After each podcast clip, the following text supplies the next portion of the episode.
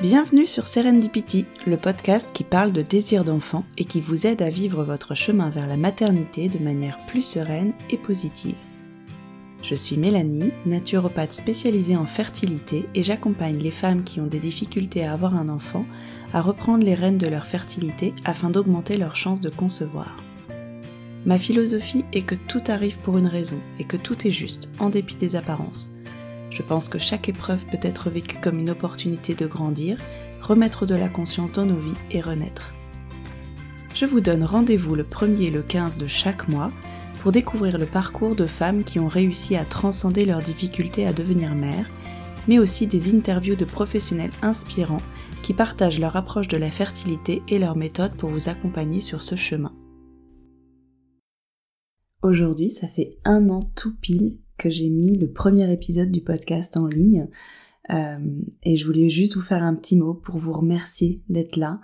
Euh, au début, j'ai créé ce podcast pour rencontrer des femmes qui partageaient un peu ma vision du parcours de fertilité, des femmes résilientes qui avaient su trouver du beau dans leurs difficultés, euh, qui en sortaient plus fortes et confiantes en elles et en la vie.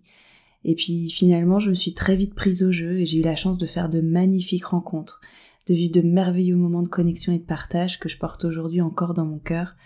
Euh, je prépare jamais les épisodes car c'est important pour moi de laisser la magie de la vie opérer sur l'instant et souvent mes invités sont un peu intimidées au début. Elles se mettent beaucoup la pression pour transmettre des messages qui leur tiennent à cœur ou elles ont parfois l'impression de que leur histoire en fait n'intéressera personne et puis très vite elles le font pour elles-mêmes, pour déposer tout ce qui leur pèse. Parce que bien plus qu'une simple interview, ce podcast c'est pour moi un véritable espace d'écoute thérapeutique pour la femme qui ose se livrer à mon micro. C'est un peu comme un cercle de parole en fait qui serait dédié qu'à une seule personne. Et je sais que le moment de l'écoute, c'est une étape aussi importante et libératrice. Parce que quand on s'entend raconter tout ce par quoi on est passé, tout ce qu'on en a appris sur nous-mêmes, sur la vie, euh, c'est un moment hyper intense qui redonne beaucoup de force et de fierté. Alors, euh, même si ce podcast me prend beaucoup, beaucoup de temps, euh, que certaines histoires résonnent très fort euh, pour moi et viennent activer certaines de mes blessures. Je suis heureuse de continuer à enregistrer tous ces épisodes, heureuse de vous voir toujours plus nombreux et nombreuses à les écouter, et surtout très heureuse de rencontrer toutes ces femmes qui me font confiance et qui libèrent un peu de leur peine à mon micro. Donc euh, merci infiniment d'être là, merci de m'écouter, merci de me permettre de vivre tout ça. Et du coup, pour cet épisode anniversaire, j'ai souhaité inviter Marie qui nous avait raconté son parcours dans l'épisode 5 de la première saison. Marie fait partie des jolies rencontres que j'ai pu faire grâce à ce podcast et nous avons depuis partagé de nombreux et riches moments d'échange sur notre parcours, notre vision du chemin de fertilité et puis notre recul après toutes ces années sur notre désir d'enfant. Et euh, ça nous tenait à cœur en fait aujourd'hui de vous partager certaines de nos prises de conscience sur ce chemin pour commencer, Marie revient sur son parcours depuis le dernier épisode, et notamment sur sa grossesse naturelle surprise après 5 ans d'attente, puis sur sa fausse couche, dont elle ressort encore plus forte et résiliente. Elle nous explique comment elle et son mari ont choisi de s'éloigner de la PMA et comment ils ont réussi à prendre du recul sur leur projet de famille pour se recentrer sur eux. On échange ensuite sur des sujets qui nous animent, et notamment l'importance et le poids des mots, la fameuse peur du taux d'AMH et comment un chiffre peut nous faire douter de notre fertilité, on parle aussi de notre besoin de contrôle et de maîtrise, de comment lâcher prise quand le désir d'enfant est devenu obsessionnel, ou encore de l'importance de faire les choses pour soi et de se reconnecter au présent. Nos longs parcours vers la maternité nous permettent aujourd'hui d'avoir beaucoup de recul sur tout ce qu'on a vécu et d'appréhender notre vie de manière beaucoup plus apaisée.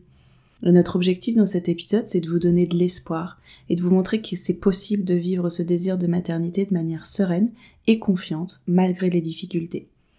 Au final, on vous invite à vous ouvrir à la magie de la vie et à ses surprises. Salut Marie, je suis contente de te recevoir dans le podcast. Est-ce que tu vas bien? Bonjour Mélanie, ça va très bien, merci.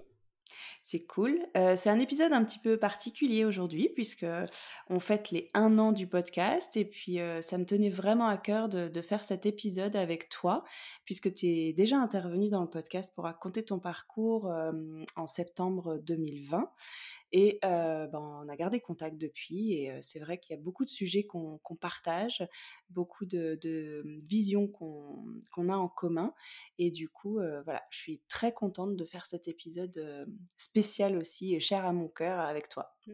Je suis très contente aussi, merci beaucoup en tout cas. et du coup, bah, pour commencer, est-ce que tu peux refaire un petit, une petite présentation euh, rapide et puis peut-être un petit point sur ton parcours pour ceux qui n'ont pas euh, écouté l'épisode de septembre? Et puis de toute façon, je remettrai euh, le lien de l'épisode en commentaire du, du, podcast de l'épisode. Mais est-ce que tu peux refaire un petit point? Ouais. Oui. Alors lorsqu'on avait échangé, c'était, euh, oui, mi-2020. Mmh. Donc mon petit parcours, donc mmh. par rapport à mon désir de maternité, il a commencé en 2015. et après environ deux années de d'essais, d'analyse, d'examens en tout genre, on s'est orienté vers la PMA. Mmh. Euh, donc pendant de 2017 à du coup 2020, on a eu un parcours PMA avec euh, quelques moments de pause entre temps. Euh, et durant ces années de PMA, on a eu, recours à des stimulations ovariennes, des inséminations et des FIVIXI. Donc, euh, durant euh, tout ce parcours par rapport aux examens, euh, rien n'a été décelé ni chez moi ni chez mon mari. Donc on a été positionné dans la case des infertilités inexpliquées. La fameuse. La fameuse. Et donc, euh, voilà, on, on s'orientait, enfin, les médecins nous orientaient vers, vers différents traitements pour, pour essayer d'arriver à, à nous donner notre bébé. Et mmh. voilà, ça, ça a été. Bah, le résultat aujourd'hui, c'est que nous ne sommes toujours pas parents.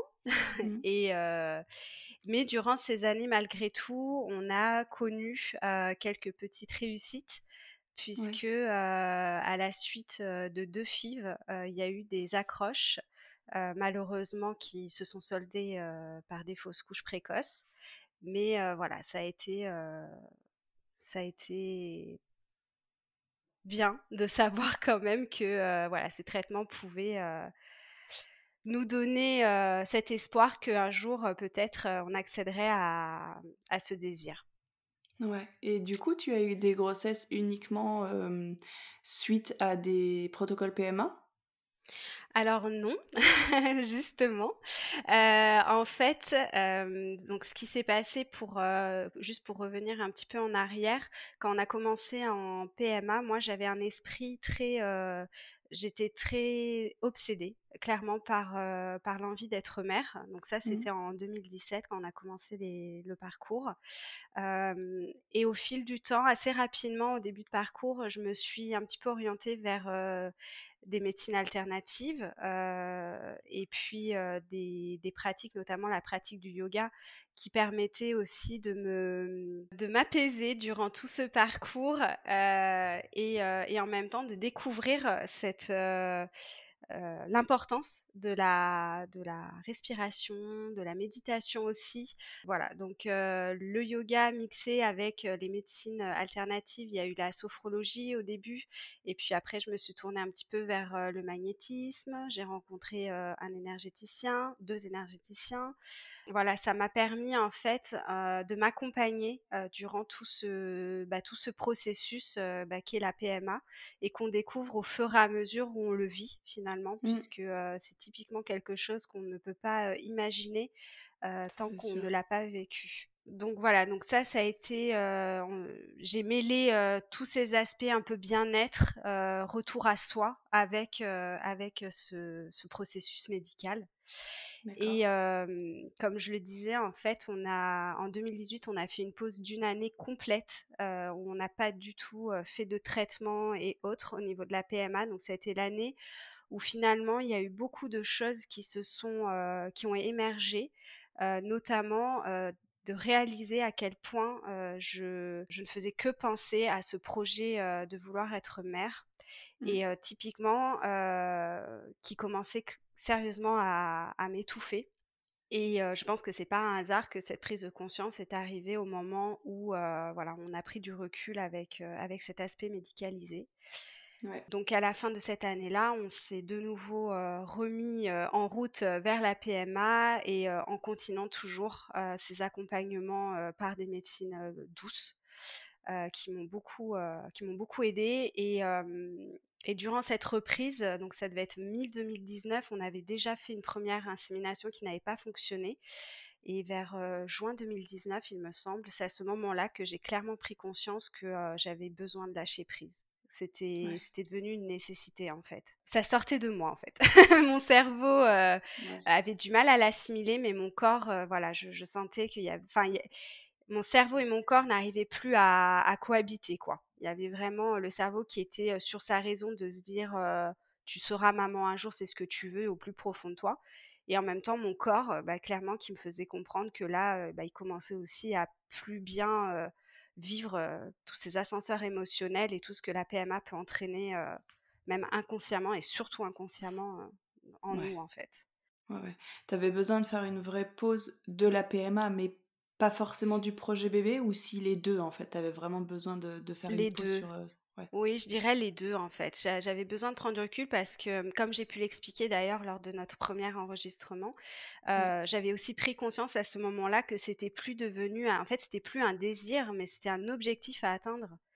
et, euh, et, dès l'instant où on se retrouve dans ce processus-là, j'ai envie de dire, on le, finalement, on, fait tout ça pas forcément pour la bonne raison quelque part, parce que mmh.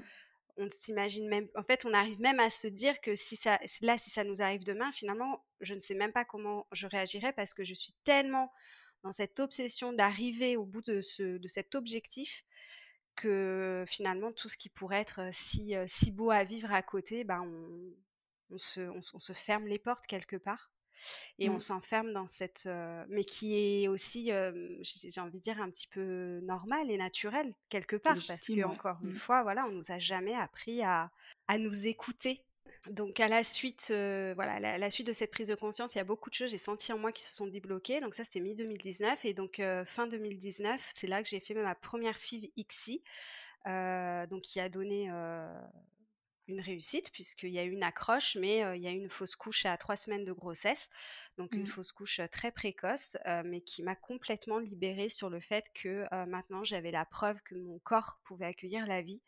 Mmh. et là, j'ai senti énormément de libération se produire en moi. Alors, pas uniquement sur l'aspect, pour le coup, désir de maternité, mais vraiment sur beaucoup d'autres aspects de ma vie, que ce soit sur ma, ma voie professionnelle, mes projets personnels avec mon mari. Beaucoup de choses se sont complètement libérées des, des fausses croyances en fait vraiment que, que, je me traînais depuis toutes ces années et, là les, six, les six mois qui ont suivi donc tout début 2020 il y a eu beaucoup, beaucoup de, voilà, de, belles, de belles choses qui ont commencé à, émerger, qui, mmh. je savais, allaient me demander aussi bah, de nouveau quelques épreuves et voilà quelques quelques injonctions à, dépasser. Mais mais encore une fois c'était nécessaire et, et, et là pour le coup je l'appréhendais complètement différemment Mmh. voilà, tout, tout l'avenir qui allait se présenter à nous. Et du coup, à ce moment-là, par rapport à la PMA, on avait décidé de faire une pause début 2020, donc en lien bah, notamment avec la fausse couche qui a précédé. Et, et, puis, ben, Covid faisant, ouais. voilà, les choses, quelque part, s'imposaient un petit peu à nous, mais pour le coup, ça a été plutôt plutôt bien accueilli quoi. Donc donc voilà, donc après s'en est suivi donc quelques mois où là je me sentais de plus en plus en paix quelque part en fait. Petit à petit, je sentais vraiment que ça y est, ma place, enfin, je, je, changeais de, de, posture dans ma vie, j'avais envie de changer de perspective, de voir les choses un petit peu autrement.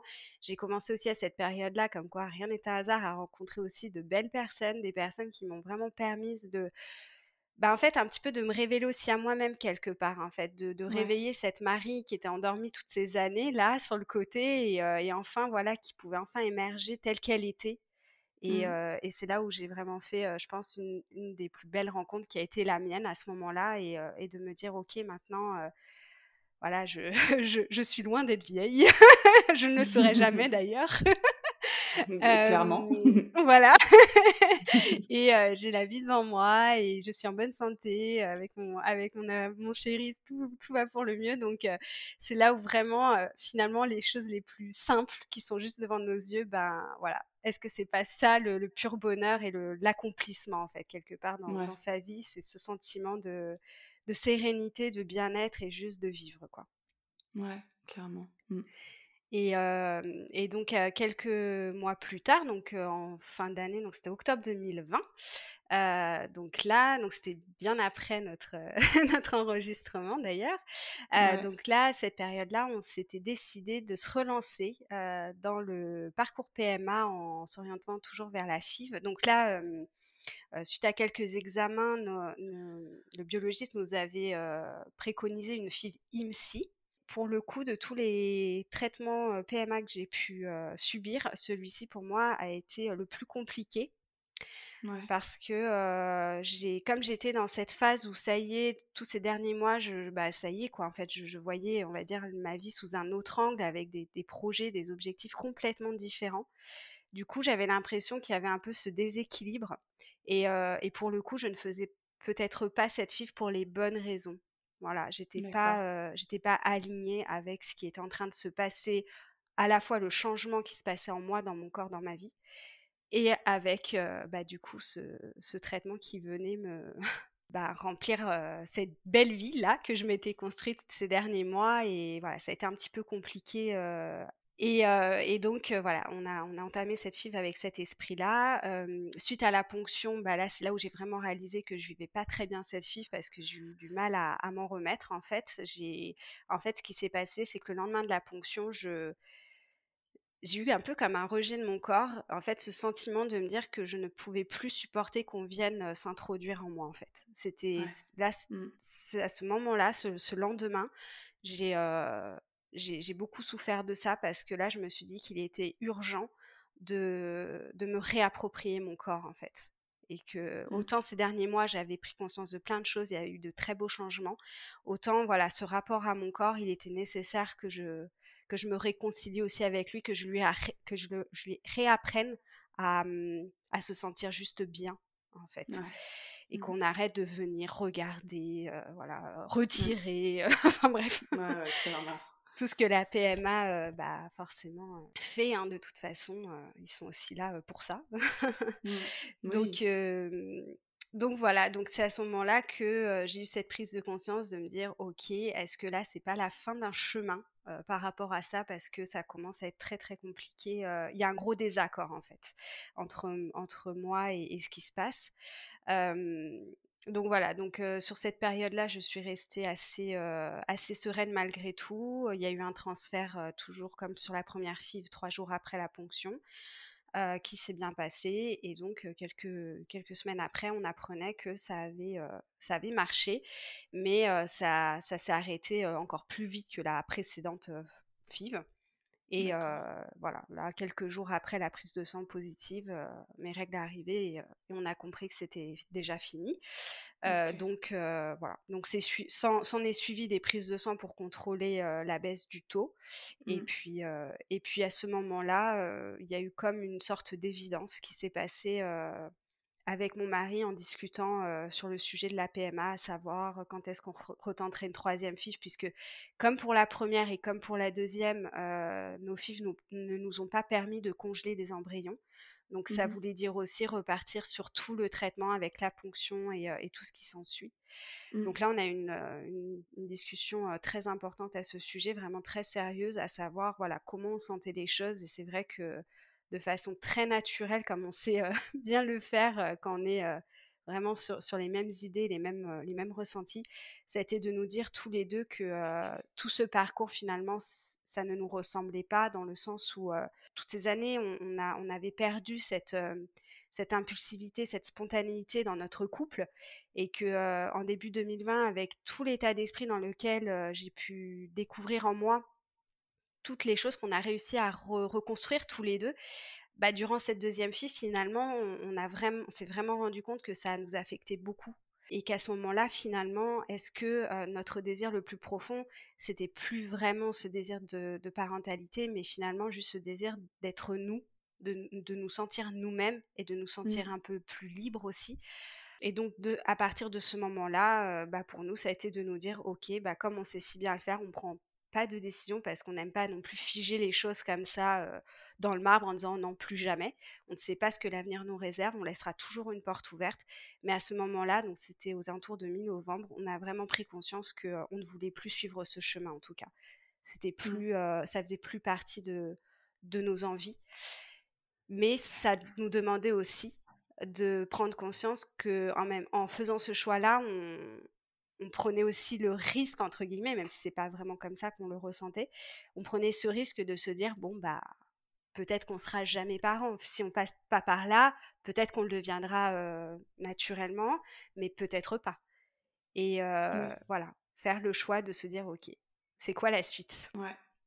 Et justement, c'est quoi la suite? Alors la suite, c'est que suite à cette conversation, donc voilà, j'ai continué tout ce travail en profondeur. on a eu aussi, bah, toi et moi, une super, des super séances de naturopathie où ça m'a vraiment aussi permis, puisque l'objectif c'était vraiment de venir un peu nettoyer là tout, tout, bah, tous ces traitements qui s'étaient complètement imprégnés dans mon corps, puis même émotionnellement. Enfin, de toute façon, ça, ça, ça vient prendre absolument tout. Donc, donc ça m'a beaucoup, beaucoup aidé. après, moi, je me suis beaucoup aussi remise dans, dans, des activités, moi, physiques qui me faisaient beaucoup de bien, notamment le fitness, le yoga, de façon très régulière, parce que j'avais vraiment besoin, de, voilà, comme je le disais tout à l'heure, me réapproprier mon corps, me réconcilier avec lui, lui réapprendre un petit peu à, allez, viens, on, va vivre une vie, elle va être plus cool, en fait, t'inquiète, je vais prendre soin de mmh. toi.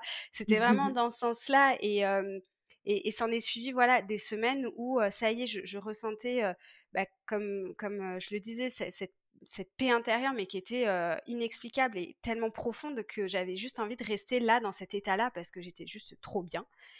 Et, et quelques, donc on va dire grosso modo, donc trois semaines hein, après, après tout ça, début décembre, j'ai appris que j'étais tombée enceinte naturellement par un simple retard de règles. la chose voilà où je me disais bah arrivé au bout de cinq ans et demi euh, où t'attends où t'attends ce moment et que ça arrive tu dis non en fait. C'est comment est-ce possible en fait? Bah, bien sûr c'est c'est tellement fou en fait. Et à la fois euh, non c'est c'est bien en fait. Enfin il y a pas c'est l'idée qu'on s'en fait mais après c'est euh, voilà ça, ça c'est venu voilà tout à fait naturellement et donc, donc voilà, donc ce jour-là, quand j'ai appris ma grossesse, bah, j'ai fait un test de grossesse, voyant que j'avais mon, eu mon retard. je vois le test positif et là, bon, bah, prise de sang derrière qu'on enchaîne pour être sûr, voilà, que que je rêve mmh. pas, parce que bah, clairement, de voir un test de grossesse positif comme ça, tu vérifies 15 fois si c'est vrai, s'il n'y a pas une erreur. Et, et, voilà, il s'en est suivi du coup par la suite des semaines assez folles et voilà où, j'ai encore aujourd'hui plaisir à dire que j'ai, je suis heureuse d'avoir pu vivre là tous ces instants, toutes ces semaines là qui ont suivi. et en plus, voilà, c'était pendant la période de Noël après qui s'en est suivi. Il y a eu, il y a eu ces moments forts aussi au moment de l'année en fait. Et du coup, voilà, ça a été et là, j'ai envie de dire, pour le coup, c'est un peu comme la réponse à la question qu'on se posait quelques semaines auparavant avec mon mari, où on, déjà on était sur, sur cette, cette envie de, bah voilà, de, de, nous éloigner tout simplement des, des, protocoles PMA, de nous éloigner aussi de toute cette sphère, en fait, et mmh. juste de revenir à nous. Et étonnant ou pas, la grossesse naturelle est arrivée à ce moment-là, en fait. Ouais, c'est comme un super cadeau qui vous dirait, vous avez eu raison d'y croire, quoi. C'est ça. Mmh. Un petit messager, voilà, qui vient, qui dépose. Alors, juste pour l'anecdote, c'est que le mmh. jour où, où j'ai appris du coup ma grossesse, on était tellement perdus avec mon mari, en fait, on était tellement sur le coup que j'avais un rendez-vous prévu quelques semaines plus tard pour faire un bilan de fausse couche avec la PMA en fait, puisque à la suite de ma deuxième fausse couche, notre médecin nous avait prescrit voilà toute une série d'analyses à faire. Et, et, lorsque j'ai appris ma grossesse, sachant que j'avais ce rendez-vous à la PMA quelques semaines plus tard, même si ma grossesse n'avait aucun rapport avec la PMA, j'ai appelé la PMA ce jour-là. Je l'ai appelé parce que j'avais envie d'être rassurée, me dire que oui, c'était c'était possible en fait. Ce qui était en train de se passer, c'était totalement possible. Mmh. Et ce qui s'est passé, c'est que à ce moment-là, quand j'ai appelé le centre, la personne que j'ai eu au téléphone m'a expliqué qu'étant donné que j'avais mon rendez-vous quelques semaines après pour ce bilan de fausse couche, elle m'avait dit ça sera l'occasion de faire l'échographie. Donc, sous-entendu, le suivi du début de grossesse sera effectué au niveau de la PMA.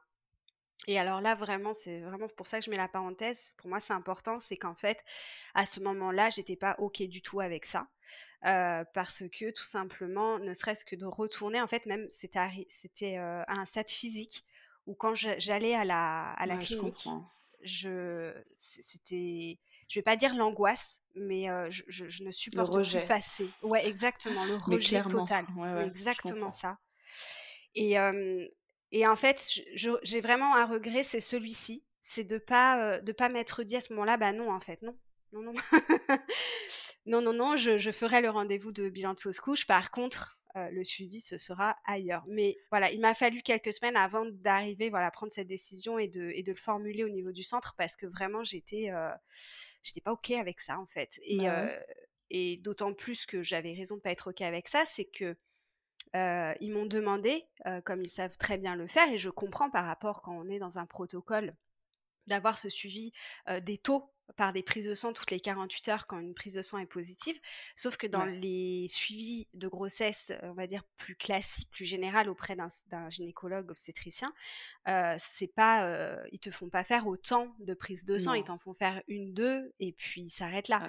Et là, ce qui s'est passé, c'est qu'avec mon centre, avec mes antécédents, j'ai dû faire, je crois, cinq prises de sang pour être oh, sûr que le taux augmentait. Et ça, ça m'a énormément pesé, énormément. Jusqu'à la mmh. dernière où ils m'avaient demandé de les contacter pour leur annoncer le taux et je, ne l'avais pas fait parce que ça m'avait, euh, j'en avais marre en fait. Je me disais non mais quelle preuve vous voulez de plus que voilà. Ouais, c'est comme si, comme s'il remettait en doute en fait cette grossesse alors que toi au fond tu avais juste envie de laisser le cours des choses se faire quoi. Exactement, exactement en fait. C'était toujours en fait à chaque fois que je les avais au téléphone, c'était OK, c'est un bon taux, bon ben on rethèse en 48 heures. Oui, mais non en fait. Laissez-moi vivre tranquille. mon truc parce que là du coup ça me replonge aussi inconsciemment dans plein de choses et, euh, et, ça a été compliqué. Peur, dans... ouais. Mmh. Oui. Oui, donc par contre, j'avais fait le choix pour le coup de faire mes prises de sang en dehors du centre, tu vois. Ça, ça a été. Autant, voilà, le suivi, j'ai pas mis mon point sur la table tout de suite, mais là, par contre, pour les prises de sang, non. Donc, donc voilà, donc s'en est suivi les, quelques semaines où il y a eu donc ce rendez-vous de bilan de fausse couche, qui par ailleurs n'a rien révélé de, de suspect ou d'anormal ou quoi que ce soit, donc toujours inexpliqué. Et, du coup, lors de ce rendez-vous, on a fait l'échographie de, datation, il me semble qu'on l'appelle comme ça. Donc, bah, pour vérifier qu'il y avait bien un sac gestationnel. donc, on ne voyait pas encore l'embryon parce qu'il était trop petit. Par contre, on voyait la vésicule. C'est à la fois, oui, c'était un plaisir, en même temps, c'était irréel. Voilà, c'était vraiment, bon, on savait pas trop comment on allait prendre les choses. Et donc, la semaine qui a suivi, c'était la semaine de Noël.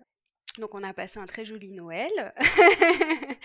et ensuite, euh, quelques jours après, on avait un rendez-vous, euh, la semaine d'après, c'est ça, on avait un rendez-vous donc euh, avec le, le, médecin de la PMA pour l'échographie, là cette fois-ci pour vraiment bien voir l'embryon, etc.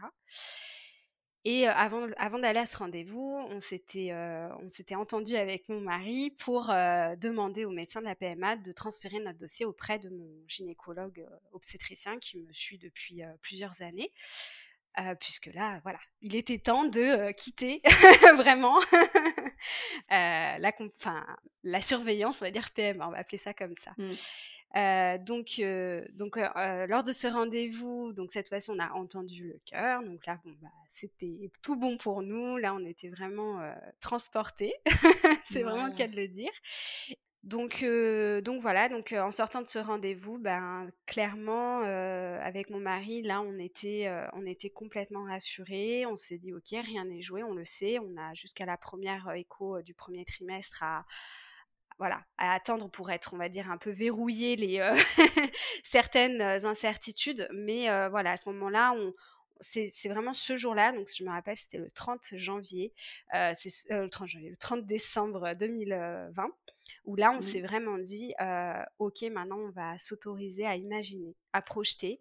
et puis, on l'était aussi un petit peu obligé par la force des choses, puisqu'en sortant du rendez-vous, donc, on nous avait demandé de prendre tout de suite un rendez-vous, donc avec mon gynécologue, pour planifier l'échographie des trois mois. Et, et, du coup, avant l'échographie des trois mois, avoir aussi un rendez-vous avec le gynécologue pour faire le point sur bah, toutes ces dernières semaines. Voilà. Donc on était déjà voilà avec tout un tas d'échéances devant nous.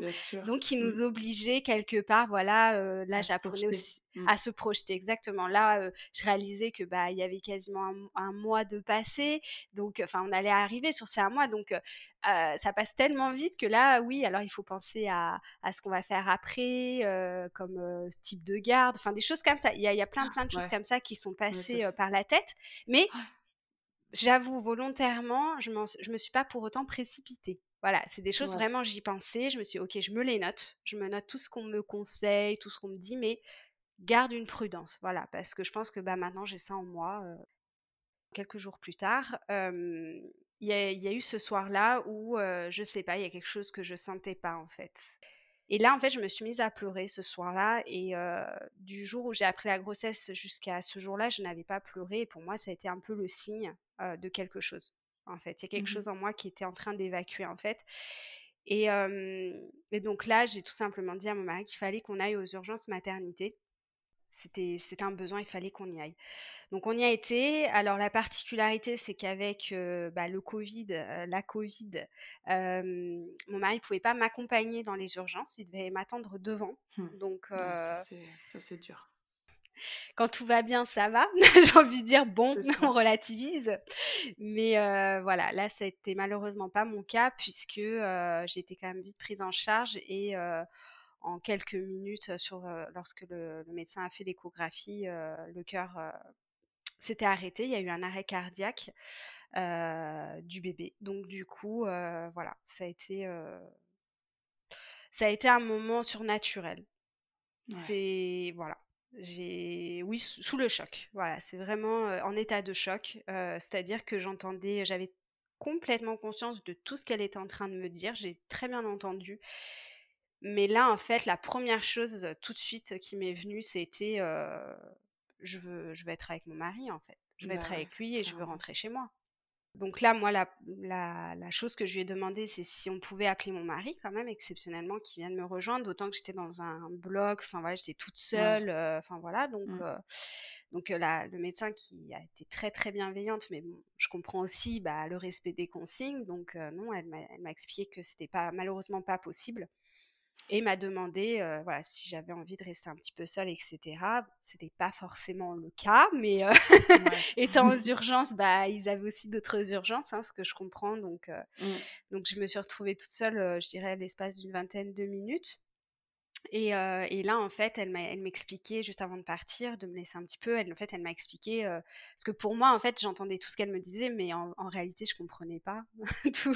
Je comprenais pas, je comprenais pas le sens. En fait, pour moi, on venait juste de m'annoncer qu'il y a quelque chose qui, qui s'était arrêté et, et, j'avais juste envie de rentrer chez moi et, me mettre sous la couette. En fait, c'était qu'on me laisse tranquille. Et là, en fait, elle m'a expliqué le problème. C'est comme s'il s'agit pas d'une fausse couche, il va falloir la provoquer.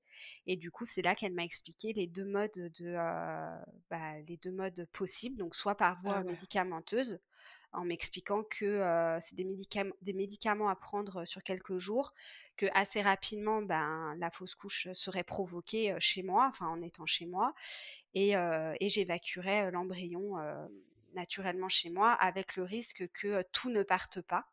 Donc, là, elle m'a parlé après du curtage qu'on peut faire en anesthésie générale et qui pouvait être effectué deux, trois jours après. Donc moi, j'ai pas du tout réfléchi. Instinctivement, j'ai répondu le curtage parce que c'était hors de question de me dire déjà de vivre ça toute seule chez moi et ensuite de me dire il y avait peut-être ce potentiel risque de toute façon de me faire hospitaliser parce que l'embryon ne serait pas totalement parti. Ouais. Donc assez rapidement dans, cette soirée-là, il y a, où j'attendais dans cette salle, il y a eu un anesthésiste qui est venu pour voilà le rendez-vous va dire, voilà, traditionnelle, voilà, avant une intervention. et puis, et, et l'intervention, donc ça c'était le lundi soir, l'intervention a été programmée le jeudi qui a suivi. D'accord. Au moment où le médecin, en fait, elle m'a laissée, elle est partie, la première chose que je me suis dite, c'est comment je le dis à mon mari, en fait. Il était en train de Je recevais ses messages sur mon téléphone où il me demandait comment ça allait, voilà, il demandait des nouvelles. pour moi, c'était impossible de l'appeler. J'étais... il n'aurait pas pu comprendre ce que j'aurais dit, de toute façon. Et, et en même temps, je trouvais que par message, c'est cruel, quoi. C'est... Et en même temps, bah, il continuait à m'envoyer des messages et je me suis dit, c'est pas, je peux pas le laisser comme ça. Donc, je lui ai envoyé juste un message en lui disant que bah, le cœur s'était arrêté. Et, oh, ça me fait des frissons partout. Mmh. Donc. Et, donc du coup, bon, avec avec son son, j'allais dire son optimisme. Je, je pense pas forcément que ce soit le bon mot, mais son, son, son, côté, en fait, il a mon mari une, une énorme qualité, c'est c'est de il sait quand mettre de quand il faut mettre de côté ses propres émotions pour venir soutenir l'autre en fait c'est mmh. voilà c'est il, sentait qu'à ce moment-là ben voilà il fallait me faire rire il fallait à tout prix me, me donner un peu de légèreté même s'il n'était pas là juste à côté de moi mais par bah, par les messages qu'on arrivait à s'envoyer en fait bah, il a quand même réussi à me faire rire et je l'applaudis encore aujourd'hui mais c'est aussi ce qui fait aussi bah je pense tout l'amour que je ressens pour lui clairement parce mmh. que c'est voilà clairement c'est juste incroyable et, et, et, donc après du coup après assez rapidement quand même une fois que l'anesthésie s'est passée on a fait les, bah, les, les, papiers de sortie qui, qui vont bien et voilà je, suis vite j'ai vite rejoint mon mari et bon bah je me suis complètement effondrée à nouveau mais c'était plus comment dire plus plus profond et en même temps ça faisait encore plus de bien de pouvoir le faire avec lui parce que bah parce que clairement j'en avais besoin mais finalement, le pire, c'est le lendemain, en fait. puisque quand on est rentré, c'était dans la nuit. bon, on sait, on, je sais pas trop comment on a fini par s'endormir. Et en fait, le matin, quand, quand je me suis réveillée, je me suis juste demandé si c'était pas un cauchemar, en fait. Mmh. Et, ben non, c'était, c'était bien, tout ça, c'était bien réel. Et là, en fait, ce qui s'est passé, c'est que je me rappelle très bien ce matin-là, j'étais je crois même l'avoir dit à mon mari, je sais plus. j'avais envie vite d'être à l'intervention en fait. Là, je supportais plus de me dire que voilà, on, avait attendu toutes ces années, on était passé par toutes ces étapes, on arrivait à cette cette apothéose là, enfin ce, ce, ce, mmh. moment juste juste dingue, et on était de nouveau à devoir repasser par, par encore une étape qui allait nous demander de l'effort, de la force, du courage, mmh. tous les mots dans ce genre-là. Et, et là, et là, je voulais vite que ça se finisse. Et ça a duré ouais, le, temps de la matinée et assez rapidement, en fait, bah, il y a eu un contre-coup qui s'est passé. Et je me suis rendu compte que là, j'avais devant moi encore quelques jours où j'avais, si, si j'en ressentais l'envie, bah, juste de, m'adresser à mon enfant, en fait. Et ça, c'est vrai, mmh. déjà, c'est quelque chose que, dès l'instant où j'ai appris ma grossesse, j'ai toujours parlé à, mon enfant. Ça, c'est mmh. quelque chose, voilà. Je, je sais qu'il y en a qui, bon, elles comprennent pas trop, mais moi, je sais, voilà, parce que ça permet, et à soi-même de, de, de de communiquer avec soi-même et puis avec, mmh. avec un petit être qui va, bah, qui va prendre tout doucement forme. Donc pour moi, c'était très important. Et à ce moment-là, en fait, ce jour-là, c'est ce qui s'est passé de nouveau dans ma tête, de me dire, bon, ben, écoute, c'est comme ça. Et maintenant, voilà, fais... va jusqu'au bout, en fait. Là, on t'offre mmh. quelques jours encore à... Vas-y. Et là, je dirais, à partir de là, ça a commencé, ça allait, ça allait bien. Franchement, ça allait bien ouais c'était le mardi le mercredi ça, s'est bien passé. Le jeudi on s'est rendu du coup donc à l'hôpital. Très belle prise en charge avec des personnes extrêmement bienveillantes et j'en ai été d'ailleurs presque bouleversée enfin vraiment parce que waouh quoi ça me changeait de, ce que j'avais pu connaître auparavant. Et voilà et à la suite de cette intervention voilà, on nous a, on nous a expliqué pour la suite que si on souhaitait repartir sur un protocole PMA, ils nous recommandaient d'attendre un petit peu. Bon, bah, pour nous, de toute façon, c'était, c'était pas envisagé. Donc voilà, il n'y avait pas de souci de ce côté-là. Et, et, puis, et puis voilà, et puis je suis, on est rentré, on est parti. Et, et donc, bah, le, fameux rendez-vous qui était déjà planifié depuis un moment pour l'échographie des trois mois avec mon gynécologue obstétricien, on l'avait maintenu puisque ben, il fallait vérifier, voilà, il voulait faire un rendez-vous après, pour après l'opération pour voir si, j'avais bien cicatrisé puisque ça faisait grosso modo un mois à ce moment-là que j'avais été opérée.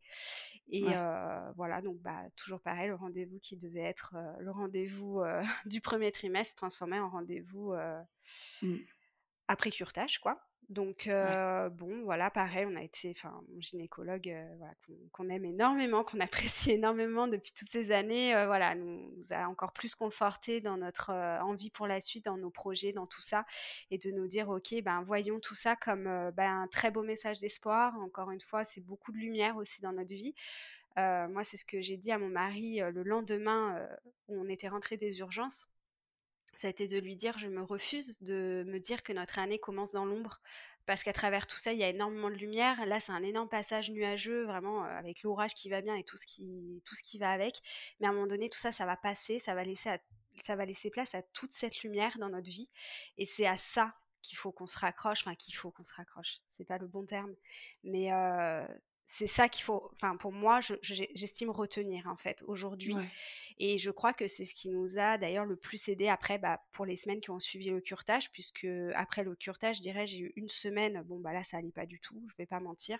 Par contre, euh, une fois passé ce cap-là, il y a eu beaucoup de choses qui se sont passées, beaucoup de choses que j'ai enclenchées aussi, des projets que j'avais tendance à laisser un peu de côté parce que je, parce que j'avais pas confiance, parce que j'avais peur, parce que je savais pas mmh. trop où ça allait me mener.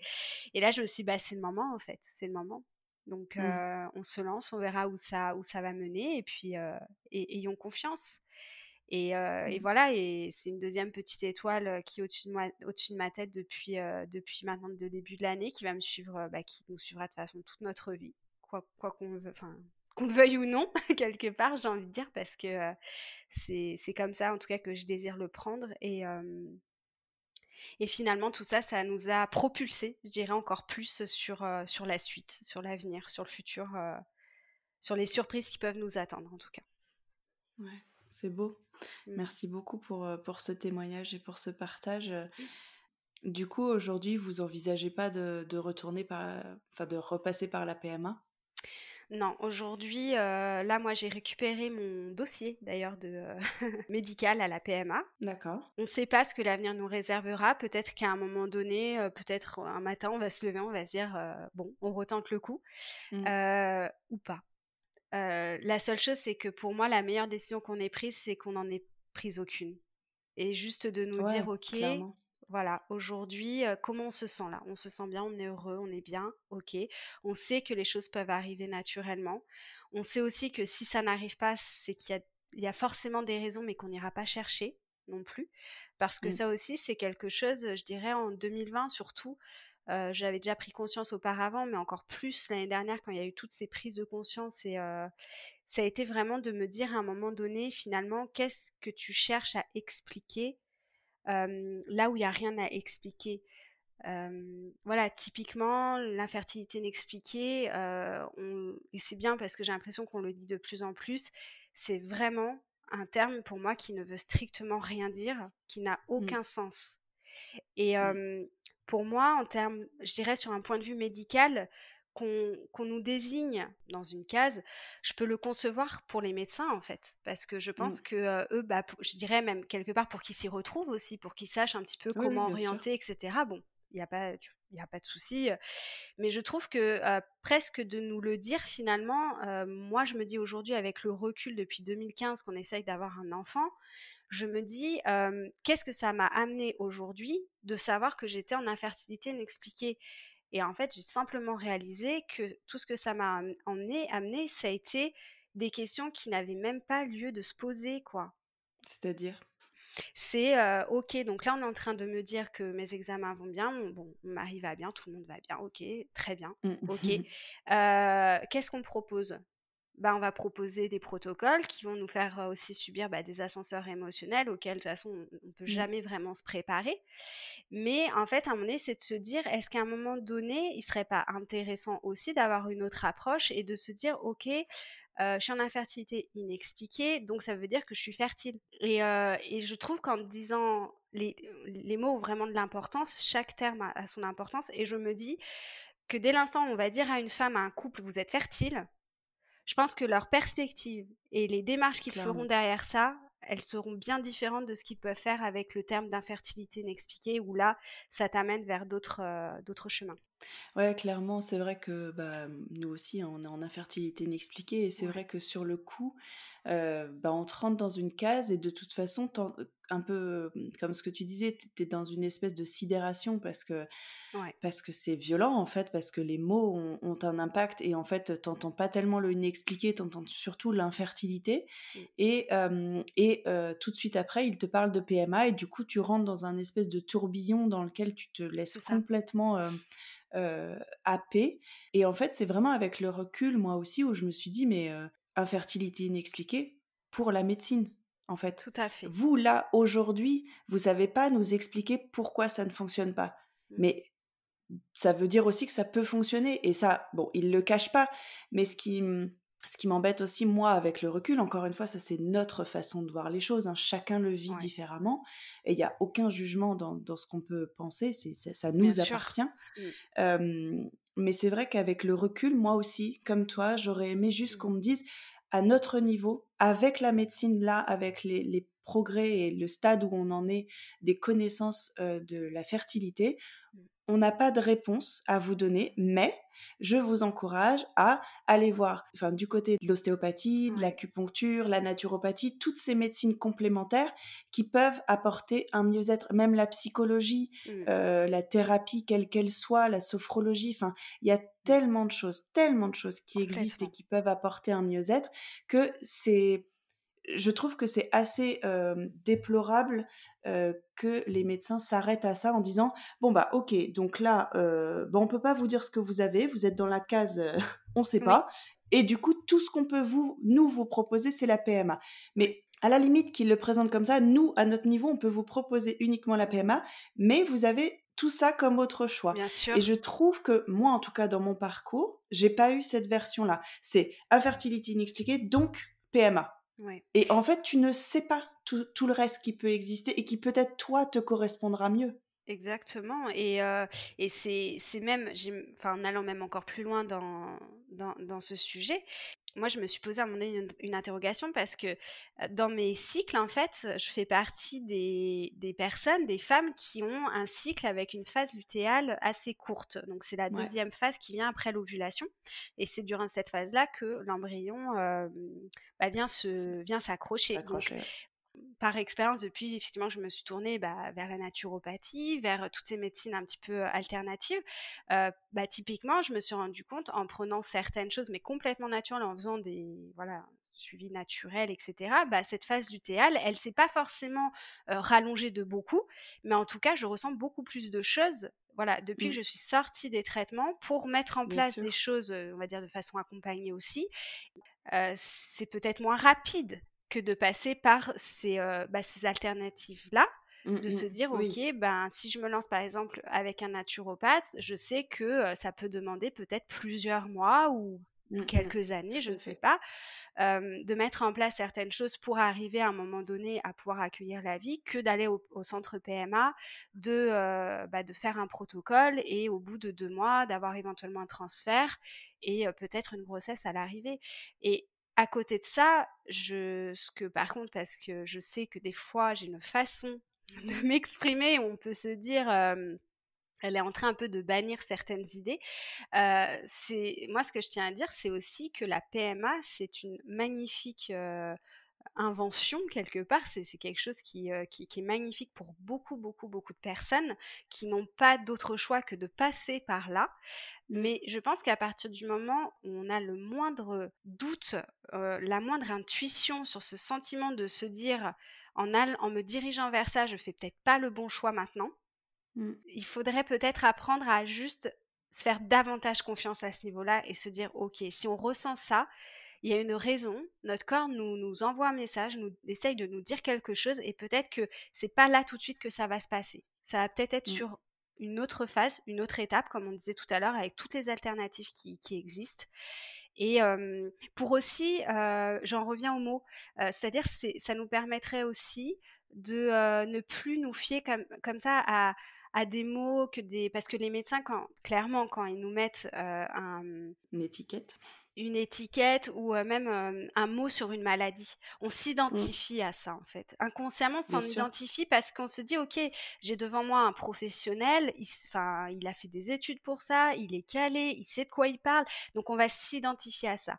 Et c'est vrai que dès l'instant, je trouve quand ça rentre dans des sujets aussi intimes que ça peut être que la parentalité, bah là, je trouve que l'impact des mots est encore, est encore différent je dirais pas forcément plus fort, mais il est, différent et, et, j'ai envie de dire maintenant, pour l'avoir vécu, je me rends compte qu'avec des simples mots, ça peut changer une vie, quoi. On peut changer la perspective de notre vie. Tout à fait, parce qu'en plus, c'est un sujet, comme tu dis, hyper intime et viscéral, et je pense que quand même, on en, entend de plus en plus parler, et c'est top, le sujet de la PMA, des maladies du féminin, comme l'endométriose, le syndrome des ovaires polykystiques, tout ça, on en entend de plus en plus parler, et ce qui fait que quand on commence en fait les essais bébés, quand les femmes commencent en fait ce projet et que ça commence à un petit peu durer, elles ont entendu te parler de tout ça.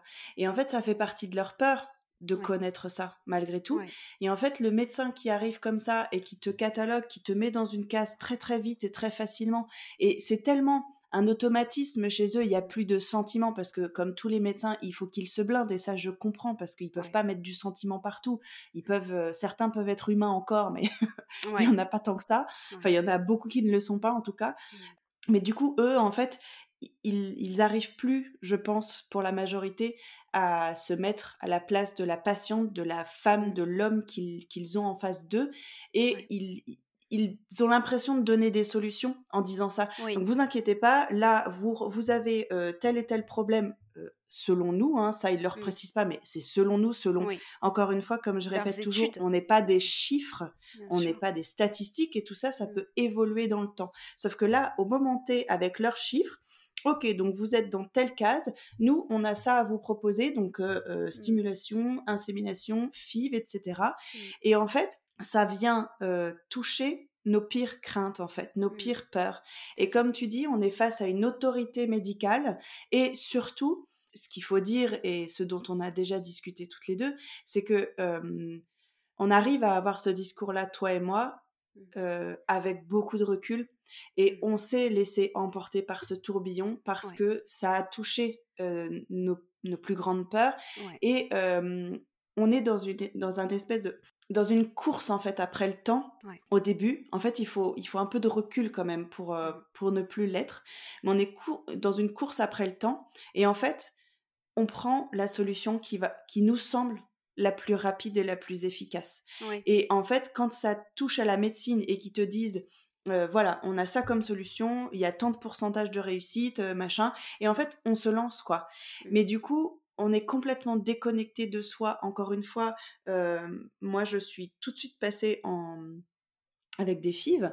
J'ai enchaîné trois fives et c'est au bout des trois fives où j'ai une espèce, j'ai eu l'espèce de stade de sidération après coup, après mmh. les trois fives, à me dire mais je suis pas du tout ok en fait avec ça. Vraiment, je suis pas du tout ok et je me suis pas connectée à moi du tout, du tout, du tout. Et je trouve ça fou en fait. Je trouve ça fou. Après, je ne sais pas. Je ne sais pas comment je l'aurais pris s'il m'avait dit le médecin, euh, euh, voilà, vous avez une légère endométriose, euh, voilà tout ce qui s'offre à vous. Je pense, me connaissant et vu dans quel état d'esprit j'étais à cette époque-là, mmh. de toute façon, j'étais pressée par le temps. J'étais j'étais dans, dans, ce mode où fallait faire vite, il me fallait une solution. Oui, et puis, euh, encore une fois, tant qu'on l'a pas vécu, c'est très difficile de, de, de mmh. savoir. Et puis, il faut quand même dire aussi une chose, c'est que euh, c'est de nos épreuves aussi qu'on qu'on en apprend le plus. Et moi, mmh. je, je, je, vis toutes ces années de PMA pas, pas comme une épreuve, comme j'ai pu le vivre un temps d'ailleurs, où je pouvais le ressentir comme ça, mais je l'ai vraiment vécu aujourd'hui je le vois comme une expérience vraiment qui m'a amené où ça a été des années, il y a eu des périodes extrêmement compliquées où c'était voilà des périodes très sombres, très très compliquées. Mais mmh. au fond de moi, tout au fond de moi, quand je réfléchissais bien, je me disais à un moment donné, la roue tourne en fait. Je ne sais mmh. pas vers où je vais, je ne sais pas ce que ça va nous apporter, mais je décide en tout cas à un moment donné de, de, continuer à croire en moi que, euh, bon, à ce moment-là, c'était cette envie euh, complètement obsessionnelle euh, d'avoir un enfant, mais au mmh. fond de moi, je me disais, ta vie ne doit pas s'arrêter à ça en fait.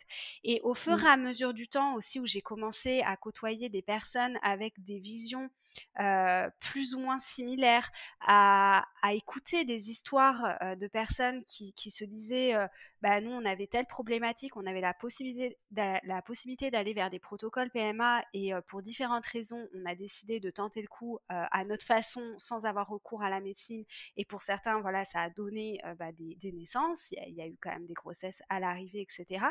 Au fur et à mesure où j'observais tout ça autour de moi, je me disais au début, je me disais, bah finalement, ça pourrait peut-être m'arriver aussi si si j'y croyais maintenant vraiment au fond de moi.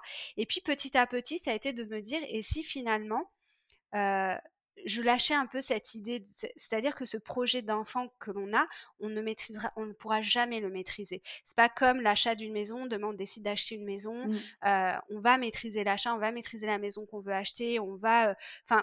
on a le choix sur beaucoup de choses, quoi. Alors qu'un projet enfant, on a juste la possibilité de se dire, on fait un bébé, allez, et on attend.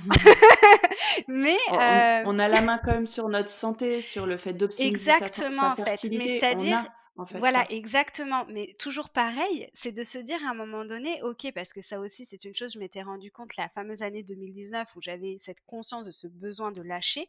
C'était aussi le premier mot que j'ai employé au moment où j'ai exprimé ce besoin-là, c'était de dire je ne veux, je, suis fatiguée de mettre en place des choses dans ma vie dans le but de tomber enceinte.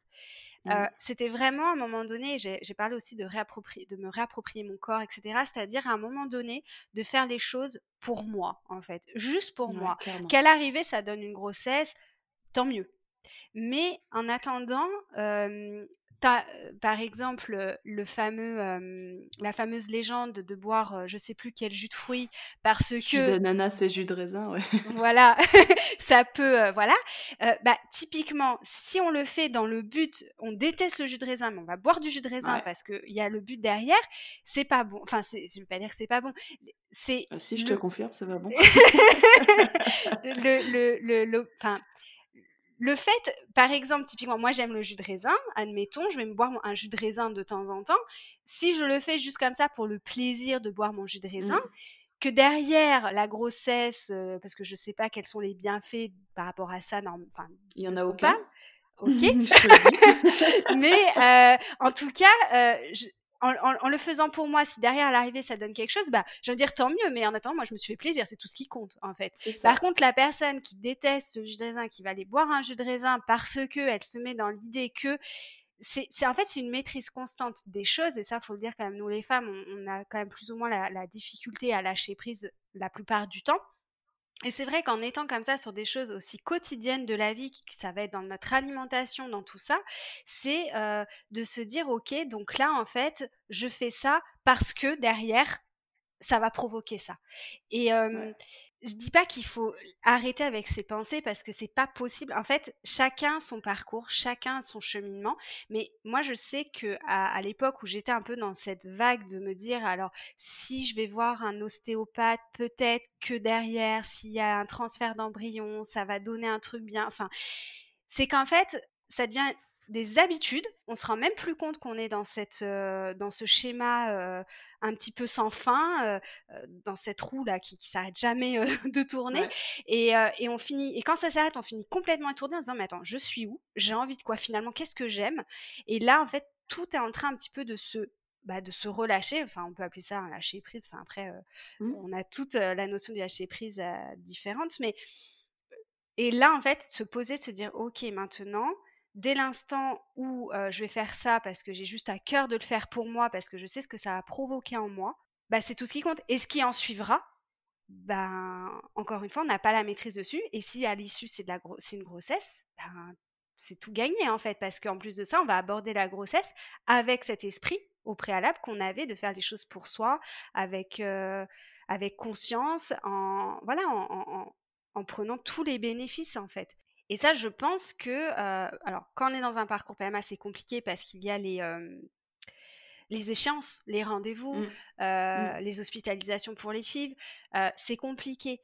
Mais pour autant, pour autant, je pense que quand on est aligné avec ça, à côté, tout ce qui peut se passer à côté quand on fait les choses pour nous, parce qu'on entend quand même des, des, couples, des femmes qui, qui suivent des parcours PMA et à côté, bah, qui ont un petit, qui continuent quand même leur petit train-train de vie normal en fait. Après, bien sûr, il y a, des choses qui changent par la force des choses, des traitements, etc. Mais finalement, c'est peut-être la meilleure façon d'aborder tout ça pour revenir juste sur les termes, parce qu'il y a quand même aussi une chose, c'est on parlait d'infertilité inexpliquée, du terme infertilité inexpliquée, mais il y avait aussi le terme, et ça on en avait déjà un petit peu parlé, ça a été par rapport à l'AMH, par mmh. rapport aux analyses qu'on peut mmh, faire mmh. aussi, alors que ça soit au moment des bilans de fertilité, que ça soit bah, je crois que c'est tous les trois mois, on doit refaire nos sérologies quand on est avec les FIV, etc., enfin les protocoles PMA.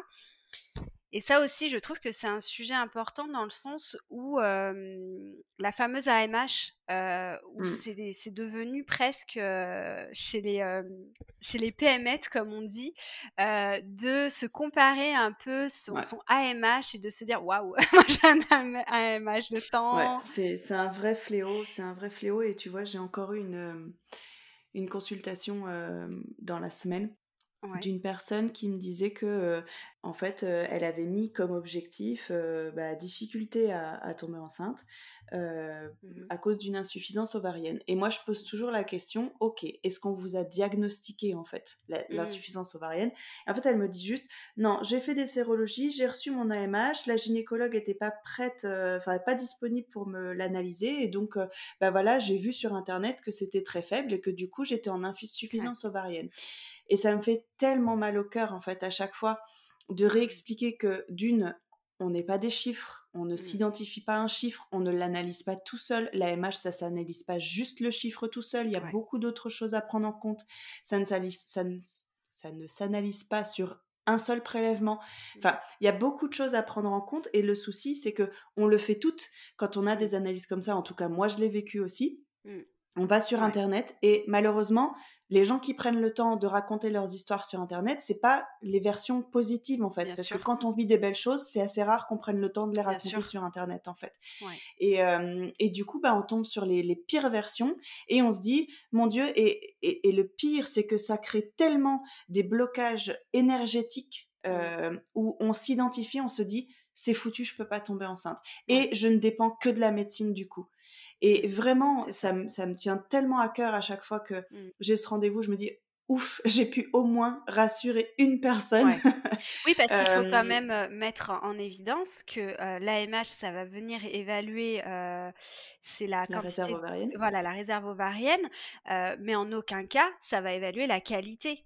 Tout à fait, c'est ce que je dis. Et en plus, ça évalue la réserve ovarienne à un instant T. Et oui, même si on nous dit que depuis notre naissance, on a une réserve ovarienne qui ne fait que diminuer, je suis la preuve vivante que ma réserve ovarienne a doublé en quelques mois avec des, mmh, une mise en place d'une hygiène de vie particulière. Mmh. Et euh, il y a des choses à faire. Donc une AMH euh, dite basse, euh, déjà ne vous dit, ne dit pas que vous êtes infertile, mmh. puisque les ovocytes peuvent être de très bonne qualité, donc euh, peut-être qu'il y en a un peu moins, mais ça ne veut pas dire qu'il y en a plus. Et en plus, on peut la faire augmenter, on peut la moduler en fait. On peut pas non plus faire des miracles. Hein. Quand mmh. on a 40 ans, on peut pas forcément avoir une réserve ovarienne d'une jeune fille de 20 ans. Mmh. mais de toute façon, les ovocytes, tout ce qu'on veut, c'est que les ovocytes soient de qualité. Et du coup, l'hygiène de vie, la, santé, tout ce que tu peux mettre en place a un impact aussi sur tout ça. Et encore une fois, ce n'est pas juste un seul chiffre qui va déterminer si vous êtes fertile ou pas. Il y a tellement, mmh. tellement plus de facteurs en fait à mmh. prendre en compte, quoi. Bien sûr. Donc, et c'est vrai que ça, ça me fait, ça me, ça me fait vraiment mal au cœur parce que je l'ai vécu aussi. Et vraiment, je me souviens vraiment de ce jour, mais je me revois ouvrir la lettre du labo et de voir ce chiffre qui était plus bas en fait, qui avait vraiment baissé en quelques années. Et tout de mmh. suite, en fait, tout de suite dans ta tête, il y a tellement de choses qui se passent. Tu, te dis, «Oh, je suis vieille, je suis en ménopause précoce. Enfin, c'est des choses hyper violentes.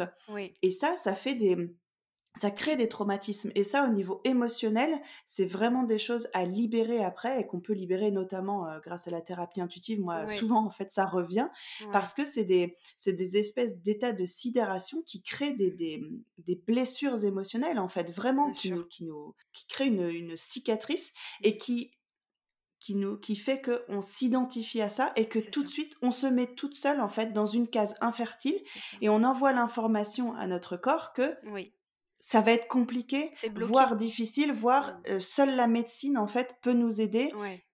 Enfin, c'est hyper fort en fait, mmh. hyper fort.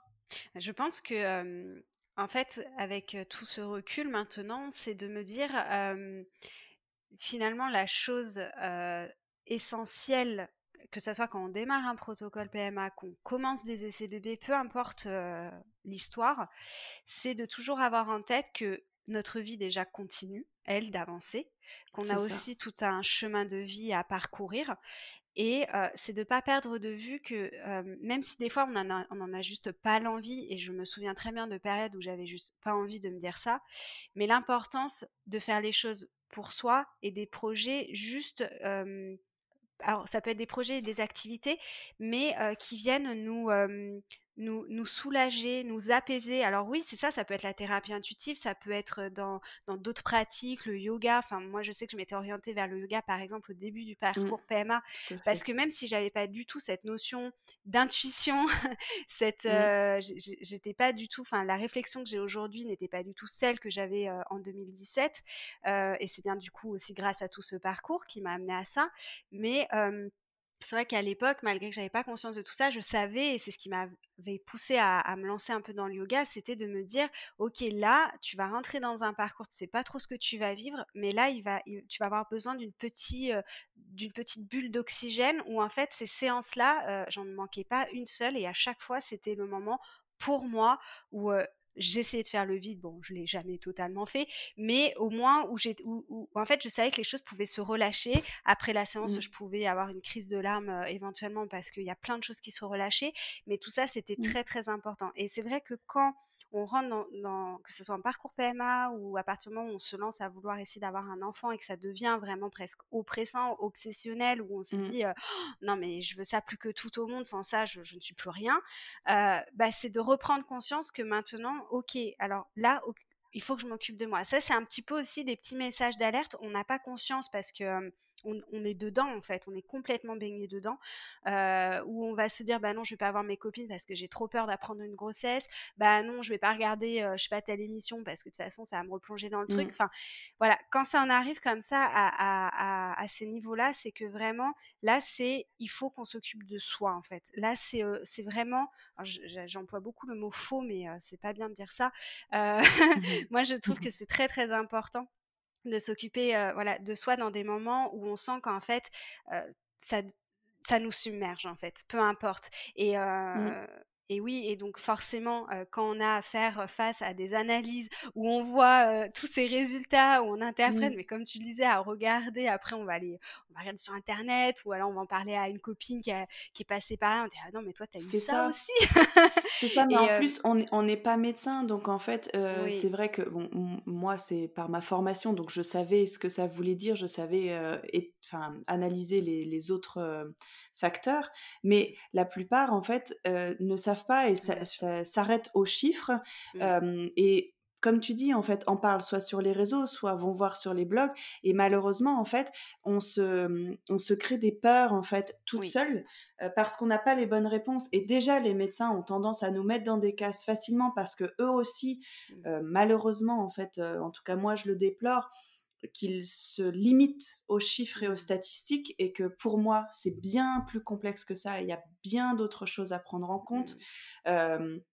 que c'est important de passer par la médecine, c'est important de faire les analyses, mais comme on en a déjà discuté toutes les deux, peut-être qu'on ne devrait pas avoir mmh. la main sur enfin on devrait pas mmh. connaître en fait les chiffres de nos analyses puisqu'en fait on ne peut pas les analyser toute seule en fait donc qu'est-ce que à quoi ça sert en fait de connaître tous ces chiffres si on ne peut pas mmh. les analyser à part juste paniquer et comparer comme tu dis euh, d'une analyse à l'autre est-ce que c'est bien est-ce que c'est mal euh, le spermogramme de mon mari est-ce que c'est bien voilà machin je je suis pas sûre en fait au final que ce soit bon Non, non, moi je en fait, je pense que ça nous conditionne beaucoup aussi dans, bah, dans des idées, dans oui, comme tu disais aussi dans des peurs, ça on peut on peut aussi créer des blocages. Heu, je vois par exemple pendant la pendant la FIV, on en fait, hem, alors moi mon centre PMA, heu, ils nous tiennent pas informés de l'évolution suite à la ponction des embryons en fait. On on fait la ponction et 3 jours après, c'est là où en fait Oui. on est convoqué pour, le Nous transfert aussi, ouais. Voilà et c'est ce jour-là où éventuellement ils nous appellent pour nous dire: «Bah, il y en a plus» ou enfin voilà Mmh. et ce jour-là, on apprend, l'état, des embryons et alors Mmh. typiquement, lors de mes 2 FIV, lors de mes 2 transferts, au moment du transfert, ça a été, «Madame, l'embryon qu'on va vous transférer, il est top, il est top, top, top».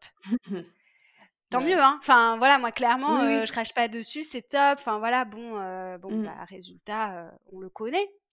Mais Ouais. à côté de ça, heu, donc moi je je je me rappelle de ces 2 transferts où je je reçu je suis repartie en me disant, bah, même enfin, que je le veuille ou non, hein, faut être honnête, Ouais, j'étais ouais. super contente quoi, de dire: «Ouais, Bien OK, sûr. là c'est bon, Bien sûr. soyons confiants». Heu, à côté de ça, il y a pas très longtemps, je discutais, non je discutais pas, j'ai vu passer sur Instagram une personne qui expliquait que son médecin avait, heu, au au moment du transfert ou ou la veille, enfin je je sais plus, elle a eu contact avec son médecin qui lui avait dit que son embryon était exploitable et franchement, je, je je je ne comprends pas en fait qu'on Je puisse, vois pas l'intérêt. Parce que bon, à la limite que tu ailles dire: «OK, madame, votre embryon, il est top, là, on vous transfère quelque chose», voilà et encore, je suis pas pour parce que je me dis la fois d'après, si on te transfère un embryon et que la personne elle te dit rien, tu te dis: «Non, il y a un problème. La première fois, c'était bien et là, elle me dit rien, donc c'est qu'il y a un problème». Non, puis même ça te ça te ça te met, je trouve, beaucoup, beaucoup, beaucoup d'espoir et du coup après quand ça te ça marche pas, tu te dis: «Comment comment je peux ne pas être enceinte? Mon corps, qu'est-ce qu'il a mon corps?» et du coup ça te déconnecte aussi de ton corps de te dire: exactement. «On me met un embryon». L'embryon, je veux dire, c'est un embryon, c'est pas juste Ouais, un ovocyte, c'est pas ouais, juste quand quand tu fais l'amour naturellement, tu le ouais, sais que tu es enceinte d'un embryon quand même. Mmh, et du coup, je trouve que, hem bah, ça met beaucoup la pression et en plus pour avoir vécu, j'en ai quand même fait 5 des FIV, Mmh, j'ai eu les cas où les embryons étaient pas forcément beaux et des cas où ils étaient très beaux et ben, c'est pas forcément quand ils étaient très beaux que j'ai eu des grossesses. ouais. Donc en fait, je comprends en fait, comme tu dis, je comprends les médecins qui sont heureux de te dire, «Votre embryon il est magnifique». Mmh. Bah, oui, mais comme tu dis, quand ils te disent qu'il est pas très beau, bah, tu stresses tout le long et puis au final tu Mmh. as peut-être une grossesse, enfin, c'est pareil, c'est une ça. question que je me pose, quoi. Ouais, c'est ça. C'est, heu, après que la personne enfin J'allais dire que la personne demande, heu, comment ils sont. Bon, en même temps, Oui. C'est légitime. c'est légitime. Mais, heu, moi, typiquement, je je sais que j'ai des copines qui sont suivies dans des centres PMA où on leur dit tous les jours, le l'évolution de l'embryon et et elles me demandaient, elles me disaient: «Mais est-ce que toi, du coup, tu tu pas la possibilité quand même de leur demander?» et moi, c'est ce que je disais, j'ai «Moi, Bah, je leur demande pas juste parce que non, je je ne veux pas savoir, en fait». Moi, voilà, je mais après, je me dis en même temps, heu, je peux aussi comprendre, la personne qui, heu, bah, qui met tellement tout tous ses espoirs, toute son énergie, tout enfin, tout Je quoi, trouve que je trouve que ça nous remet dans une forme de contrôle, tu vois? oui, parce fait, que ouais. en plus, une forme de contrôle, mais sur laquelle on n'a pas la main, la maîtrise, puisque de toute façon, quoi qu'il se passe, en fait, ton embryon, une fois qu'il y a le la ponction et qu'ils ont été mis en contact, oui, les les ovocytes avec les spermatozoïdes, quoi qu'il se passe, mmh, tu as pas la main dessus. Donc en fait, qu'est-ce que ça t'apporte de ouais de de vouloir contrôler, en fait, de de de vouloir savoir, en fait? ouais, mais ça Je trouve que c'est très difficile de lâcher prise après, quoi. Ouais. Non, complètement et ça, j'avoue que je l'ai davantage ressenti, lorsque j'ai appris ma grossesse, spontanée Mmh. en fin d'année. C'est que quand je faisais là, toutes ces prises de sang qu'elle me demandait à faire, en fait, Mmh. arrivé à la troisième, je trouvais que ça avait aucun sens. Alors que Ouais. quelques années auparavant, Ouais, j'étais à dire le jour où, je vais, Ouais. tomber enceinte, c'est évident Mmh. que je vais vouloir surveiller. Mais en fait, ce que je me rends compte et bon, D'autant par la suite, bah, par tout ce qui s'est passé, c'est encore voilà une expérience de vie qu'on a traversée et qui m'a appris de, de très belles choses et des choses, je pense, importantes. C'est de me dire, effectivement, et ça revient exactement à ce que tu dis, c'est-à-dire, euh, on ne peut pas être dans toute cette maîtrise. C'est-à-dire que les taux, à un moment donné, bon, de toute façon, à un moment donné, on ne peut plus faire de prise de sang parce que ça, ça, ça ne signifie, Ça les taux ne ouais. signifient Mmh. plus rien. Donc, après, une fois que tu as passé la cap, le, le cap prise de sang, c'est le cap échographie. Mais là, c'est pareil, en fait. C'est-à-dire que tu peux faire. euh, X échographies pendant X temps, si à un moment donné quelque chose de grave doit se passer ou pas, peu importe, les choses se passent en fait. Et, et, sur la vie, on n'a aucune maîtrise. On ne peut pas avoir cette mmh. maîtrise. C'est pour ça que je donnais mmh. l'exemple tout à l'heure, par exemple, de l'achat de la maison. Ça peut être aussi l'achat d'une voiture, d'un projet de voyage, peu importe. C'est que il y a toujours une part, on peut, il y a toujours quelque chose on ne maîtrise pas, c'est sûr, mais sur l'ensemble, on peut quand même plus ou moins, voilà, prévoir, voilà il y, a, plein de choses qu'on peut mettre en œuvre, en place pour mmh. acquérir quelque chose dans notre vie. Mais tout ce qui concerne la vie, tout ce qui concerne bah, ces sujets qui, qui, nous dépassent un petit peu, mmh. la conception, c'est il faut accepter, et c'est difficile de l'entendre, c'est accepter d'entendre que on ne peut pas maîtriser ces choses-là. On ne peut pas et il ne faut pas les maîtriser parce que plus on va être dans cette maîtrise, plus en fait on est en train de nous-mêmes s'enfermer dans quelque mmh. chose et on est en train presque de, de, nous éloigner de nous-mêmes. Moi, c'est vraiment la sensation que j'ai mmh. ressentie à un moment donné, c'est de me dire, ok, là, je me reconnais plus en fait. J'ai des réactions, j'ai des pensées, je, j'ai je, je suis pas comme ça, je, n'ai pas envie de devenir comme ça. Et pourtant, c'est le chemin que mmh. je prends. Et, et c'est là où je pense aussi ce qui a son importance, c'est l'entourage. ça va être effectivement les accompagnements éventuellement qu'on va choisir d'avoir à côté mais c'est l'entourage, c'est les différentes discussions qu'on peut avoir avec différentes personnes.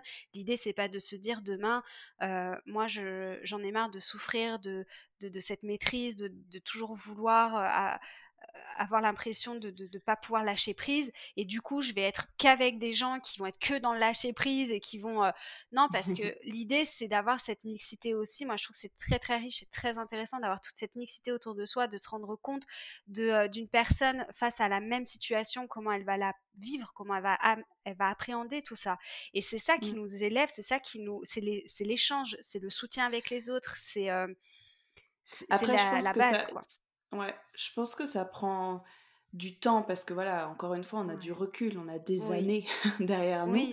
Et je sais que je me souviens de chaque étape, chaque déclic. Tu vois, là, ça me faisait penser à cette fameuse chambre bébé, quoi, que j'avais depuis des années et des années et que je passais devant et que c'était en même temps la chambre d'amis, la chambre à carton, mais la chambre à bébé et que, en gros, elle était figée à une époque, en fait. Mais elle te dit que, elle te projette dans le futur, dans, ton futur hypothétique sur lequel t'as pas la, pas la main, t'as pas le contrôle, et en même temps, elle te rappelle toutes les années depuis le temps que tu attends, euh, les années qui, voilà, de d'attente, de, souffrance, de peine, de montagne russe, et en fait. Euh, ça cristallise tellement d'émotions, pas forcément positives, puisque t'es pas au présent. Et le, si, quand tu regardes cette chambre, au présent, elle est vide. Et en fait, c'est hyper violent. Et du coup, c'est vrai que j'avais besoin en fait de cette pièce-là. Je l'ai pas réfléchi, je l'ai pas, mmh. je l'ai pas conscientisé. Et c'est juste un jour où je me suis dit, ça, y est, ça m'étouffe en fait. C'est plus possible en fait. Je, je, veux plus de ça. Je veux plus de mmh. ça. Et c'est des déclics. Et c'est vrai que pour celles qui nous écoutent, euh, c'est pas arrivé du jour au lendemain. Nous aussi, on est passé par toute une phase vraiment obsessionnelle, vraiment où ça prenait toute la place dans notre vie. Et c'est pas je pense que c'est très difficile à expliquer euh, le stade où on est aujourd'hui, le, vrai lâcher prise, hein, vraiment concrètement, on en est là toutes les deux, mmh. euh, où on est vraiment, en tout cas moi je vais parler pour moi, tellement plus sereine et apaisée au quotidien, mmh. tellement plus connectée à notre joie, à notre bonheur, à notre vie au présent. Euh, mais ça a demandé du temps, ça a demandé des prises de conscience, ça a demandé pour moi en tout cas pas mal d'accompagnement, euh, des déclics, des décisions. Euh, voilà, ça prend du temps, mais c'est vraiment possible. Et, euh, et chacun y va un petit peu à son rythme. Quoi. Et puis, ce qui est vraiment, je dirais, essentiel, c'est d'aller au bout de chacune de ces étapes. Mmh. Parce que c'est vrai, je, je repense à dirais en milieu de parcours, quoi. Je dirais grosso modo, il y a deux ans et demi, à un moment donné, je, me faisais la réflexion de me dire qu'est-ce que j'aimerais revenir à, à, nos tout débuts quand on essayait d'avoir un enfant, où il y avait. L'insouciance, Voilà, c'est vrai qu'on mmh. a fait partie de, de, de, ce type de personnes à être très. avoir les choses très légères, très. Enfin et, des fois, de me dire ça, de me dire j'aimerais retrouver cette sensation de légèreté, ou finalement, qu'est-ce qui était important pour moi à ce moment-là, en fait, essayer de me rappeler. Et mmh. au bout du compte, aujourd'hui, je me dis heureusement que je reviens pas en arrière et parce que ce serait trop dommage. Mais ce que je veux dire par là, c'est qu'en fait, à chacune de ces étapes, vraiment de, les vivre jusqu'au bout. C'est-à-dire que de ressentir de la jalousie face à une annonce de grossesse, et pas forcément la jalousie, des fois ça peut être un malaise, ça peut être ce sentiment de, de, ouais, de pas bien, juste l'accueillir en fait. On, on va pas forcément accepter. Oui, pas culpabiliser. Mais voilà, c'est ne pas culpabiliser, juste accueillir ce qui arrive. Ok, très bien, face à ça, je me sens comme ça. Ok, très bien. Je le prends, je le, mets là, en moi, quelque part, et ça, à un moment donné, ça va porter quelque chose jusqu'au jour où il va y avoir peut-être, comme tu disais tout à l'heure, des déclics. Ce déclic, à un mmh. moment donné, de se dire, moi, face aux annonces de grossesse, c'est typiquement ce qui s'est passé, où un jour, en fait, euh, c'était la énième annonce de grossesse que j'apprenais, et ce jour-là, j'ai eu ce déclic en me disant, j'en ai marre J'en ai mmh. marre de ressentir ça face à ces annonces-là. Mmh. j'ai envie de profiter de ça avec la personne qui vient de m'annoncer sa nouvelle. J'ai mmh. envie d'en parler sans avoir cette espèce de de poids, de boule dans, la gorge, de non, je, veux arrêter ça. Et ce jour-là, j'ai compris que ça allait demander du temps pour y arriver. Mais j'ai mis j'ai mis en place des, actions. C'était des petites choses toutes bêtes. Pour moi, c'est passé beaucoup par l'écriture, par, euh, mmh, par, euh, voilà, par, différentes euh, pratiques à côté, etc. Des, rituels, mmh. exactement. Et, ça a pris du temps. Je pense qu'entre le moment où j'ai pris conscience de ça, où j'ai le déclic, et le moment où j'y suis arrivée, il s'est passé quand même un, bon nombre de mois. Mais pendant tout ce temps-là, je, j'ai su m'observer. Et c'est ça qui est très intéressant, c'est quand on est dans ces phases un peu de déclic, c'est qu'on a ce sentiment de, oh, d'un coup, on a l'impression, enfin, on avance un peu. Et ça, il faut dire que mmh. quand on a cette sensation-là, mais enfin, on, y gagne tellement. Et à un moment donné, ça nous amène au bout d'un chemin pour en commencer un nouveau, mais qui va dans lequel en fait on va être juste, comme tu le disais tout à l'heure, dans ce sentiment de, de sérénité, de se dire aujourd'hui c'est ok, c'est j'accueille, mais j'accepte aussi en fait ce qui se passe. Et l'acceptation, pour le coup, c'est, je pense, le résumé de tout un parcours PMA, par exemple, euh, de se dire ok, on commence au début, on ne sait pas trop où on va, on vit tout ce qu'on a à vivre et on arrive au bout de ce chemin en se disant ok, maintenant j'ai vécu tout ça, il s'est passé tout ça, voilà la suite, voilà ce que je mets devant moi. C'est ok en fait, juste. Ouais, et puis ce que je suis en train de me dire, c'est que chacun des déclics, en fait, c'était à chaque fois quand moi, je me retournais vers moi. C'est-à-dire que c'était pas en lien avec ce projet bébé, c'était mmh. en lien avec moi, ce que je ressentais, ce que je n'étais plus d'accord de ressentir en fait. Vraiment, à chaque fois de revenir moi, moi là c'est plus ok pour moi, là j'en peux plus, mmh. là je me sens mal et euh, toujours, euh, enfin. Maintenant, ma grande question, c'est ça, enfin, mon analyse de tout ça, c'est euh, à la base, quand on, quand on commence ce projet bébé, on se pose pas tellement de questions finalement. Personne se pose vraiment la question de se dire bah pourquoi? Pourquoi en fait on veut un enfant? Parce que c'est tellement naturel qu'on se jette à corps perdu et que bah, c'est la suite logique en fait. Et euh, on le sait qu'on veut un bébé et, c'est tout point. On cherche pas plus loin. Et du coup en fait quand on vit tout ça, tous ces parcours euh, chaotiques en fait et, difficiles, bah, c'est là en fait que on arrive bah, en tout cas qu'on peut arriver à se poser cette question du pourquoi et, et de recentrer ça et, de, se, de se dire, ok, donc là, pour moi, dans ma tête, dans mon analyse, faire un bébé, avoir un bébé, créer cette famille, c'est être heureuse en fait. C'est ma définition du bonheur. Donc, ton objectif, c'est d'être heureuse. Mmh. Et arrêter de conditionner, en fait, et de corréler ce bonheur à ce projet bébé, puisque ton objectif ultime, c'est d'être heureuse. Et donc aujourd'hui, je me dis, ok, j'ai compris que aujourd'hui je voulais être heureuse et que je pouvais l'être dès aujourd'hui. Et ça ne veut pas dire laisser tomber et mettre de côté ce projet bébé, c'est juste qu'en fait, il reprend sa juste place, que il n'est pas central dans notre vie.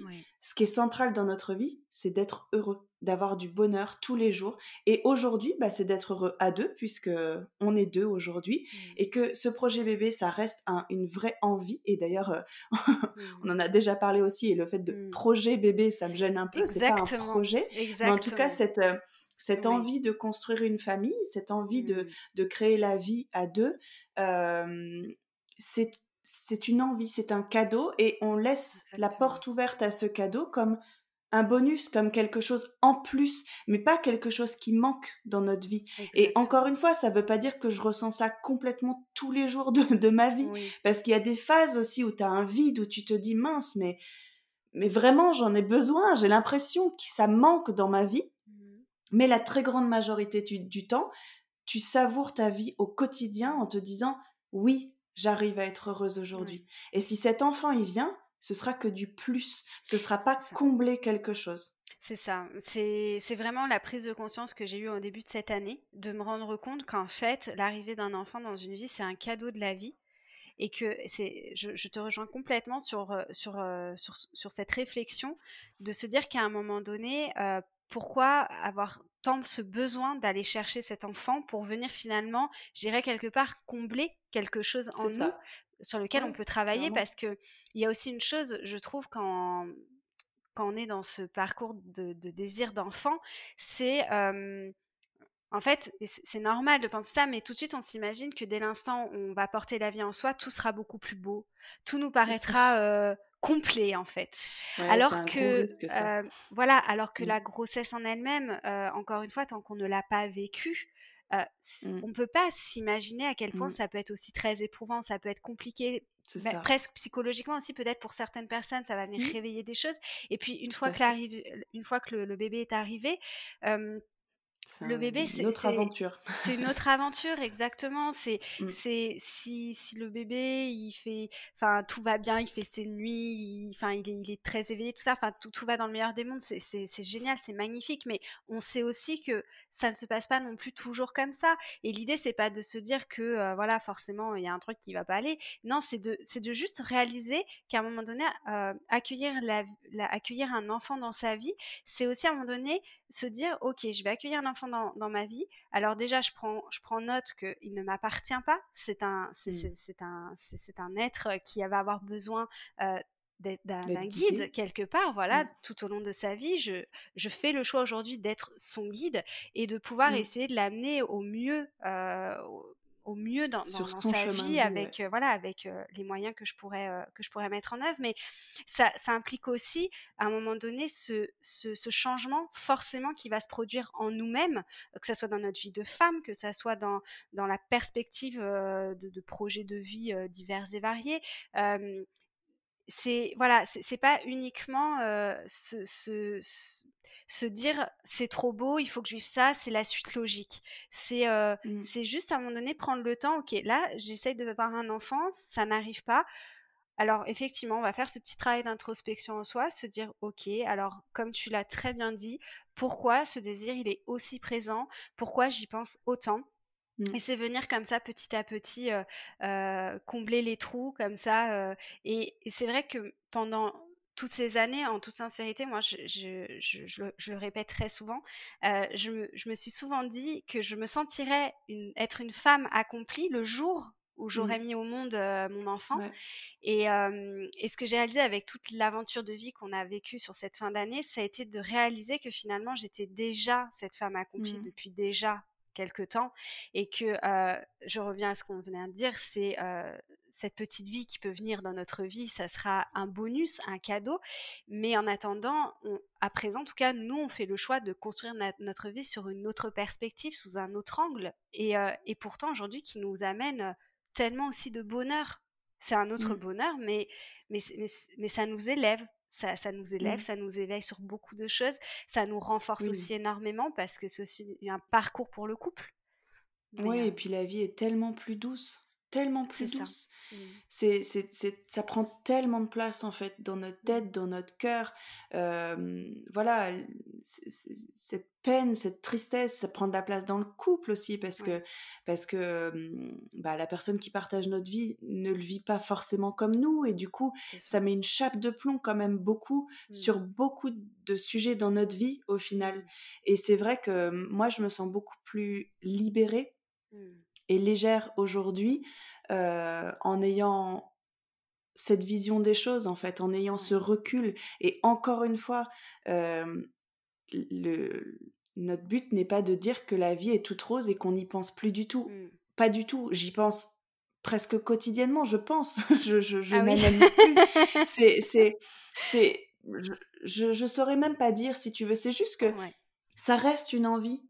Tu vois, mmh. ça reste une discussion qu'on a de mmh. temps en temps, mais ça, ça reste une projection de notre vie potentielle, si tu veux. Mais il y a beaucoup de projections qu'on peut faire dans notre vie. Peut-être qu'un jour, on aura une maison avec une piscine. Peut-être qu'un jour, euh, on, on, voyagera je ne sais où. Et c'est au même niveau pour moi, si tu veux. c'est arriver enfin au même niveau. C'est-à-dire que c'est un vrai souhait qui me rendrait heureuse, mais qui ne conditionne plus mon bonheur. Mmh. C'est ça. Mmh. Si, si, ça arrive, ça sera, ça sera une forme de. Bah, ça sera juste une, une belle une nouvelle, aventure. En voilà, exactement. C'est juste que, comme tu disais, c'est que je pense qu'avec le recul, et moi, je, je, je pense que j'en ai pris conscience très très tôt dans notre parcours, mmh. c'est qu'on est très très conscient de ce que ça implique malgré tout de créer une famille mmh. et que c'est vraiment pas tout rose. Et ça, par contre, j'ai jamais idéalisé mmh. cette partie-là. Et je suis consciente aussi des difficultés que ça peut amener. Et du coup, bah, comme tu dis, c'est, c'est, ce sera une merveilleuse nouvelle mmh. avec tout son lot de difficultés. Parce qu'en plus, je pense que si tu idéalises beaucoup tout ça, comme tu disais, je pense que tu fermes les yeux sur la réalité.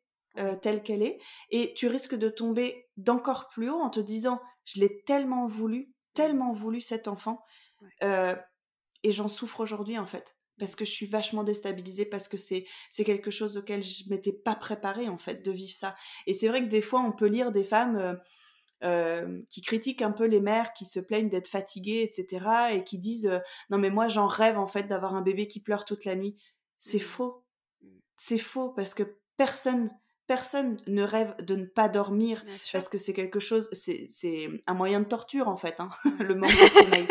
Mais c'est vrai en plus, c'est un moyen de torture pour euh, les, les, espions ou je sais pas quoi. Euh, donc c'est vraiment quelque chose de mmh. physiquement très compliqué de ne pas dormir et c'est agréable pour personne de voir son enfant pleurer et de ne pas savoir le calmer, de ne pas pouvoir le calmer, ça te tord le ventre, ça te vient de chercher mmh. au fond de tes tripes. Personne n'a envie de ça en fait. Donc c'est juste être consciente que on a envie de vivre cette belle aventure mais c'est une aventure. Oui, c'est pas quelque chose qui va changer notre vie et qui va nous apporter un bonheur euh, inconditionnel. C'est non. Euh, moi, je sais que j'idéalisais beaucoup la grossesse, par contre, mmh. euh, et c'était une vraie envie, comme tu disais, c'était comme un passage initiatique que je voulais vivre. Que si je le vivais pas, en fait, j'avais l'impression de louper quelque chose dans ma vie.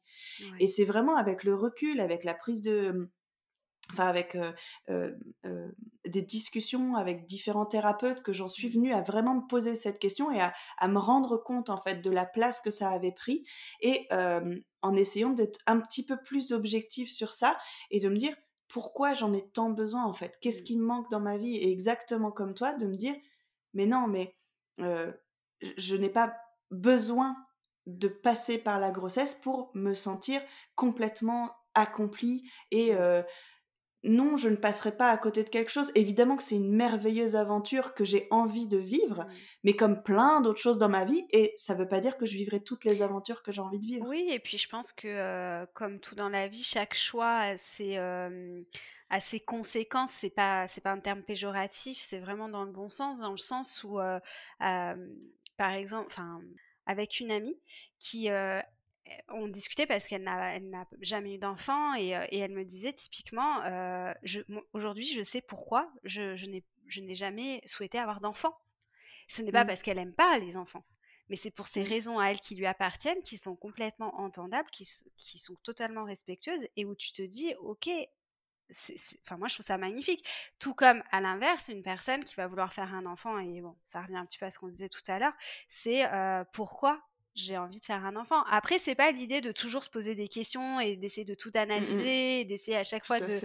C'est pas du tout l'idée, mais c'est à un moment donné juste d'ouvrir un petit peu peut-être l'esprit de façon un petit peu plus large et de se dire alors si je, décide aujourd'hui de voir les choses un petit peu autrement, qu'est-ce que ça donne? Qu'est-ce que ça me procure? Et Et c'est vrai que ça, c'est hyper important. Et c'est pour ça, tout à l'heure, tu vois, je parlais d'échanges, etc. C'était, très. Enfin, pour moi, c'est essentiel déjà dans la vie en général. Les échanges, euh, les, les, les, relations sociales, mmh. etc. C'est, c'est très, très important. Mais je trouve aussi pour ces choses-là, parce que ça t'amène à des réflexions, à des pensées où tu te dis Ah oui, ça, je le voyais pas forcément comme ça. Et maintenant que tu le dis, ok, ça donne une autre perspective. Mmh. Et, c'est vrai que pendant quand même quelques temps, je disais beaucoup, ce sera le plus gros regret de toute ma vie que de ne pas être maman si jamais ça devait arriver comme ça. Je pense mmh. qu'au fond, oui, probablement que ça restera de toute façon une, forme de regret. Je suis pas sûre que ce soit le bon terme, mais ce que je veux dire, c'est de manque peut-être, oui. Peut-être de, de, sais, de, de, de, pas avoir cette ce, passage de, relais quelque part. Voilà, je te passe le mmh. relais maintenant. Enfin, voilà, fais-en ce que tu en veux avec tous les mmh. outils je t'ai accompagné jusqu'à maintenant, voilà. Mais en même temps, je me rends compte aussi ces derniers mois que finalement tout ça, ça peut passer par autre chose aussi que la parentalité, et que mmh. on, le sait bien, et on le sait encore plus avec tout ce qui se passe en ce moment. La vie, elle regorge de surprises, elle regorge de de, de folie des fois. Et en fait, tu te dis finalement ça, c'était pas prévu. Et, et, regarde ce qui est en train d'arriver. Donc, à un moment donné, c'est de se dire, finalement, c'est pas en, lâchant un petit peu effectivement les choses, en regardant sous un autre angle sa vie, ses projets, ses envies, que c'est pas à ce moment-là que les meilleures choses finalement nous arrivent. En fait, juste de se dire mmh. aujourd'hui, je décide de les accueillir comme ça. Euh, ça bien sûr, il y aura toujours, on fera toujours face à des épreuves dans notre vie, on fera toujours face à ces aventures, ces expériences de vie. Euh, voilà, tout au long de ces prochaines années, ça c'est ça, ça, c'est sûr. Mais je trouve que de voir, d'essayer de voir les choses sous un autre angle permet aussi d'aborder ces prochaines expériences de vie, ces épreuves, aussi avec plus de douceur, avec plus de de plus de tolérance avec soi-même aussi, être peut-être moins mmh. dur, d'entendre d'entendre une nouvelle qui peut nous affecter, de la prendre du coup avec un petit peu plus de recul, un petit peu de philosophie, de philosophie, et du coup de continuer à étoffer toute sa réflexion. Et je pense que finalement c'est un peu, enfin c'est un peu ce qui résume quoi. C'est c'est finalement tout ce cheminement, que ça soit dans un parcours de, de, DCBB, dans un parcours PMA, dans un parcours même quand on est à la quête de l'amour aussi. tout ça, mmh. c'est finalement ce qui, ce qui nous rend, ce qui nous rend encore plus plus fort aussi, forcément, sur le bout du chemin, mais aussi qui nous rend encore plus. le terme, là, comment on dit?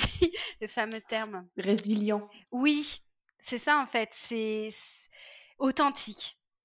À la fin, tu finis, enfin, à partir du moment où tu, où, tu perçois enfin de toi ce qu'il y a vraiment en toi, où mmh. tu n'as plus cette impression de te d'être infidèle à toi-même quelque part en fait, juste de te mmh. dire là, je suis moi, en fait. Je, là, ce que je te montre, c'est moi.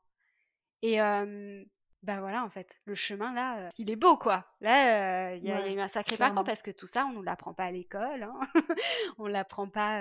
et on peut-être, peut-être que dans un sens, on devrait aussi à un moment aux jeunes générations, les amener un petit peu à ces phases de réflexion sans que ça soit non plus hyper rébarbatif et, et, lourd et tout ça, mais juste de prendre ce temps, ok, j'en suis là et qu'est-ce que j'en fais? C'était pas forcément le chemin que la société me demandait de, prendre, mais moi, qu'est-ce mmh. que ça me procure? Qu'est-ce que ça me fait?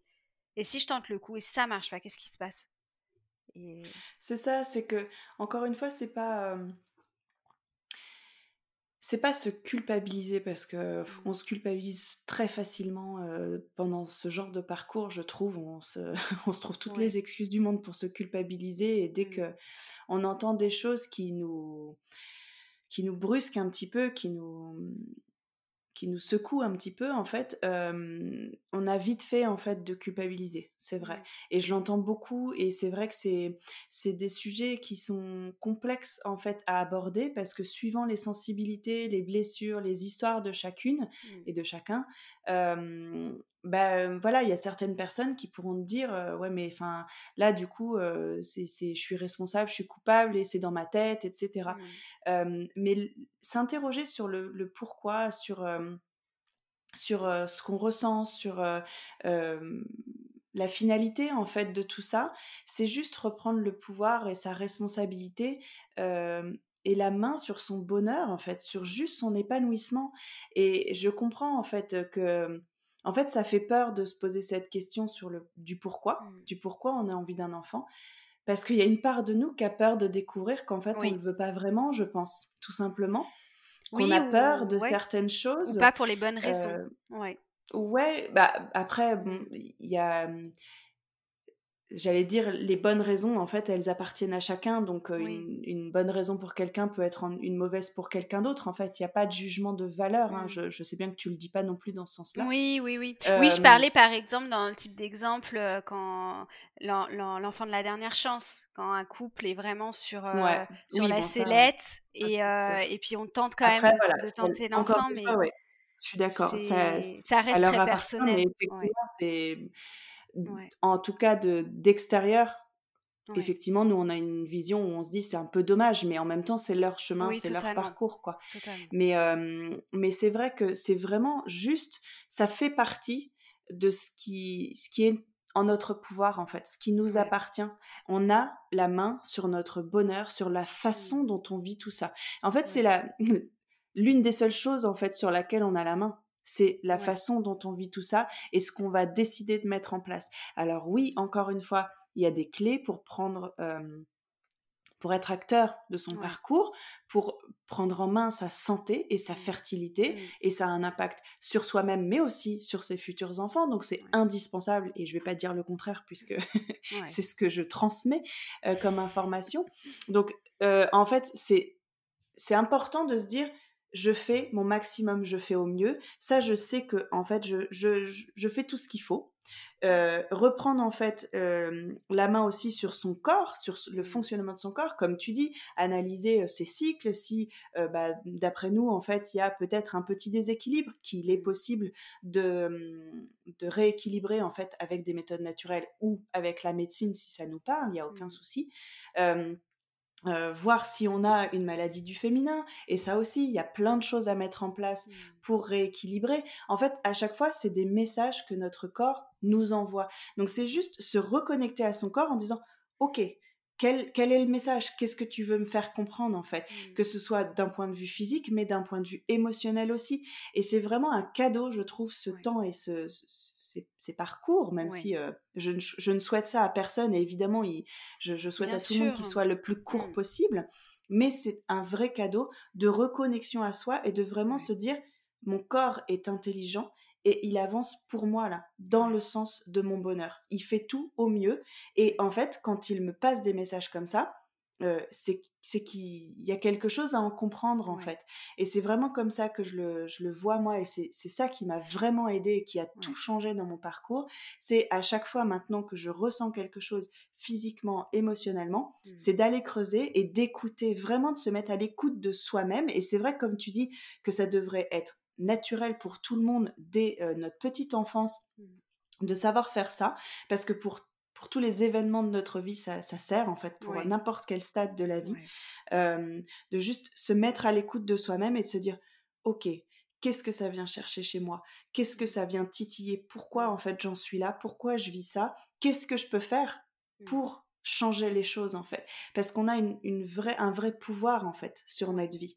Et voilà ce que ce, que ce parcours nous aura appris en tout cas.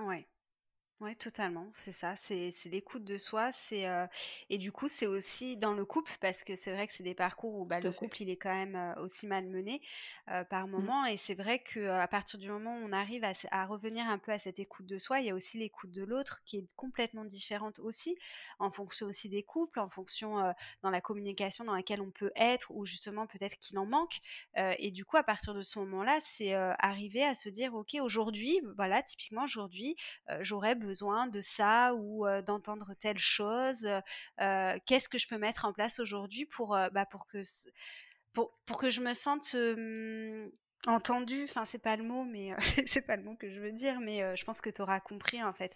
Et à la fois, c'est fort et, et, à la fois c'est dur, c'est fort, c'est, enfin, il y, a plein de termes. Hein, c'est, c'est vrai que c'est, toute un, une phase de notre vie quand même qui est, qui est bousculé. Mais, ouais, clairement, c'est dans le bon. Ouais. Ouais, c'est un tsunami émotionnel. Il y a beaucoup mmh. d'émotions douloureuses. Mmh. mais les émotions douloureuses sont là pour être entendues en fait. Et quand on les écoute, quand on les entend, quand on les accueille, ça nous apprend tellement de choses en fait sur nous-mêmes et ça nous fait évoluer. C'est vraiment comme tu dis, pour moi, c'est c'est pas un. J'ai jamais appelé ça le parcours du combattant. Moi, j'aime pas en fait cette ce, cette formule, ce, ce qualificatif en fait, parce que moi, je ne me bats pas, je ne mmh. me bats contre rien en fait. Bien sûr. Je me bats pour pour être heureuse en fait. Et du coup, c'est plutôt un cheminement, une aventure en fait, une expérience. Une expérience de vie, ouais. Ouais, et clairement, et je, je me sens tellement plus accomplie aujourd'hui. Mmh. Alors, encore une fois, même sans ce parcours, j'aurais pu en arriver là. C'est pas, c'est pas une condition, encore une fois, pour arriver à ce stade-là.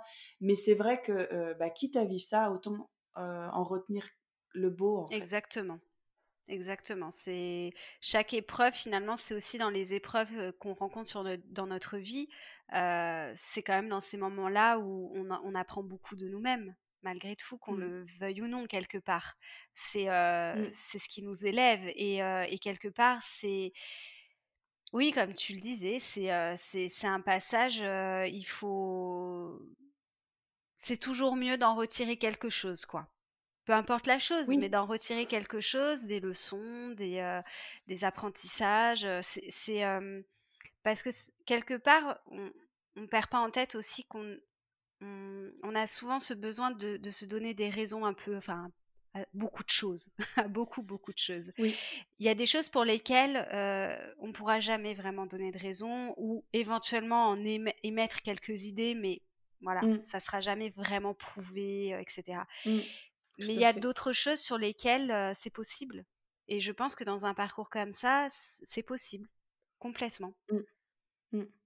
Se laisser surprendre. Mmh. Yes, eh bien ça va faire une magnifique conclusion, je pense, parce que sinon on est reparti pour des heures. Merci beaucoup Marie pour ces échanges hyper toujours passionnants que j'adore. Merci je suis ravie d'avoir fait cet épisode particulier avec toi. Mmh. je pense qu'il y a plein de choses qui ont été dites et qui étaient importantes. En tout cas, nous, ça nous tenait à cœur de les partager. On en aurait encore plein d'autres. Oh oui. on va s'arrêter là.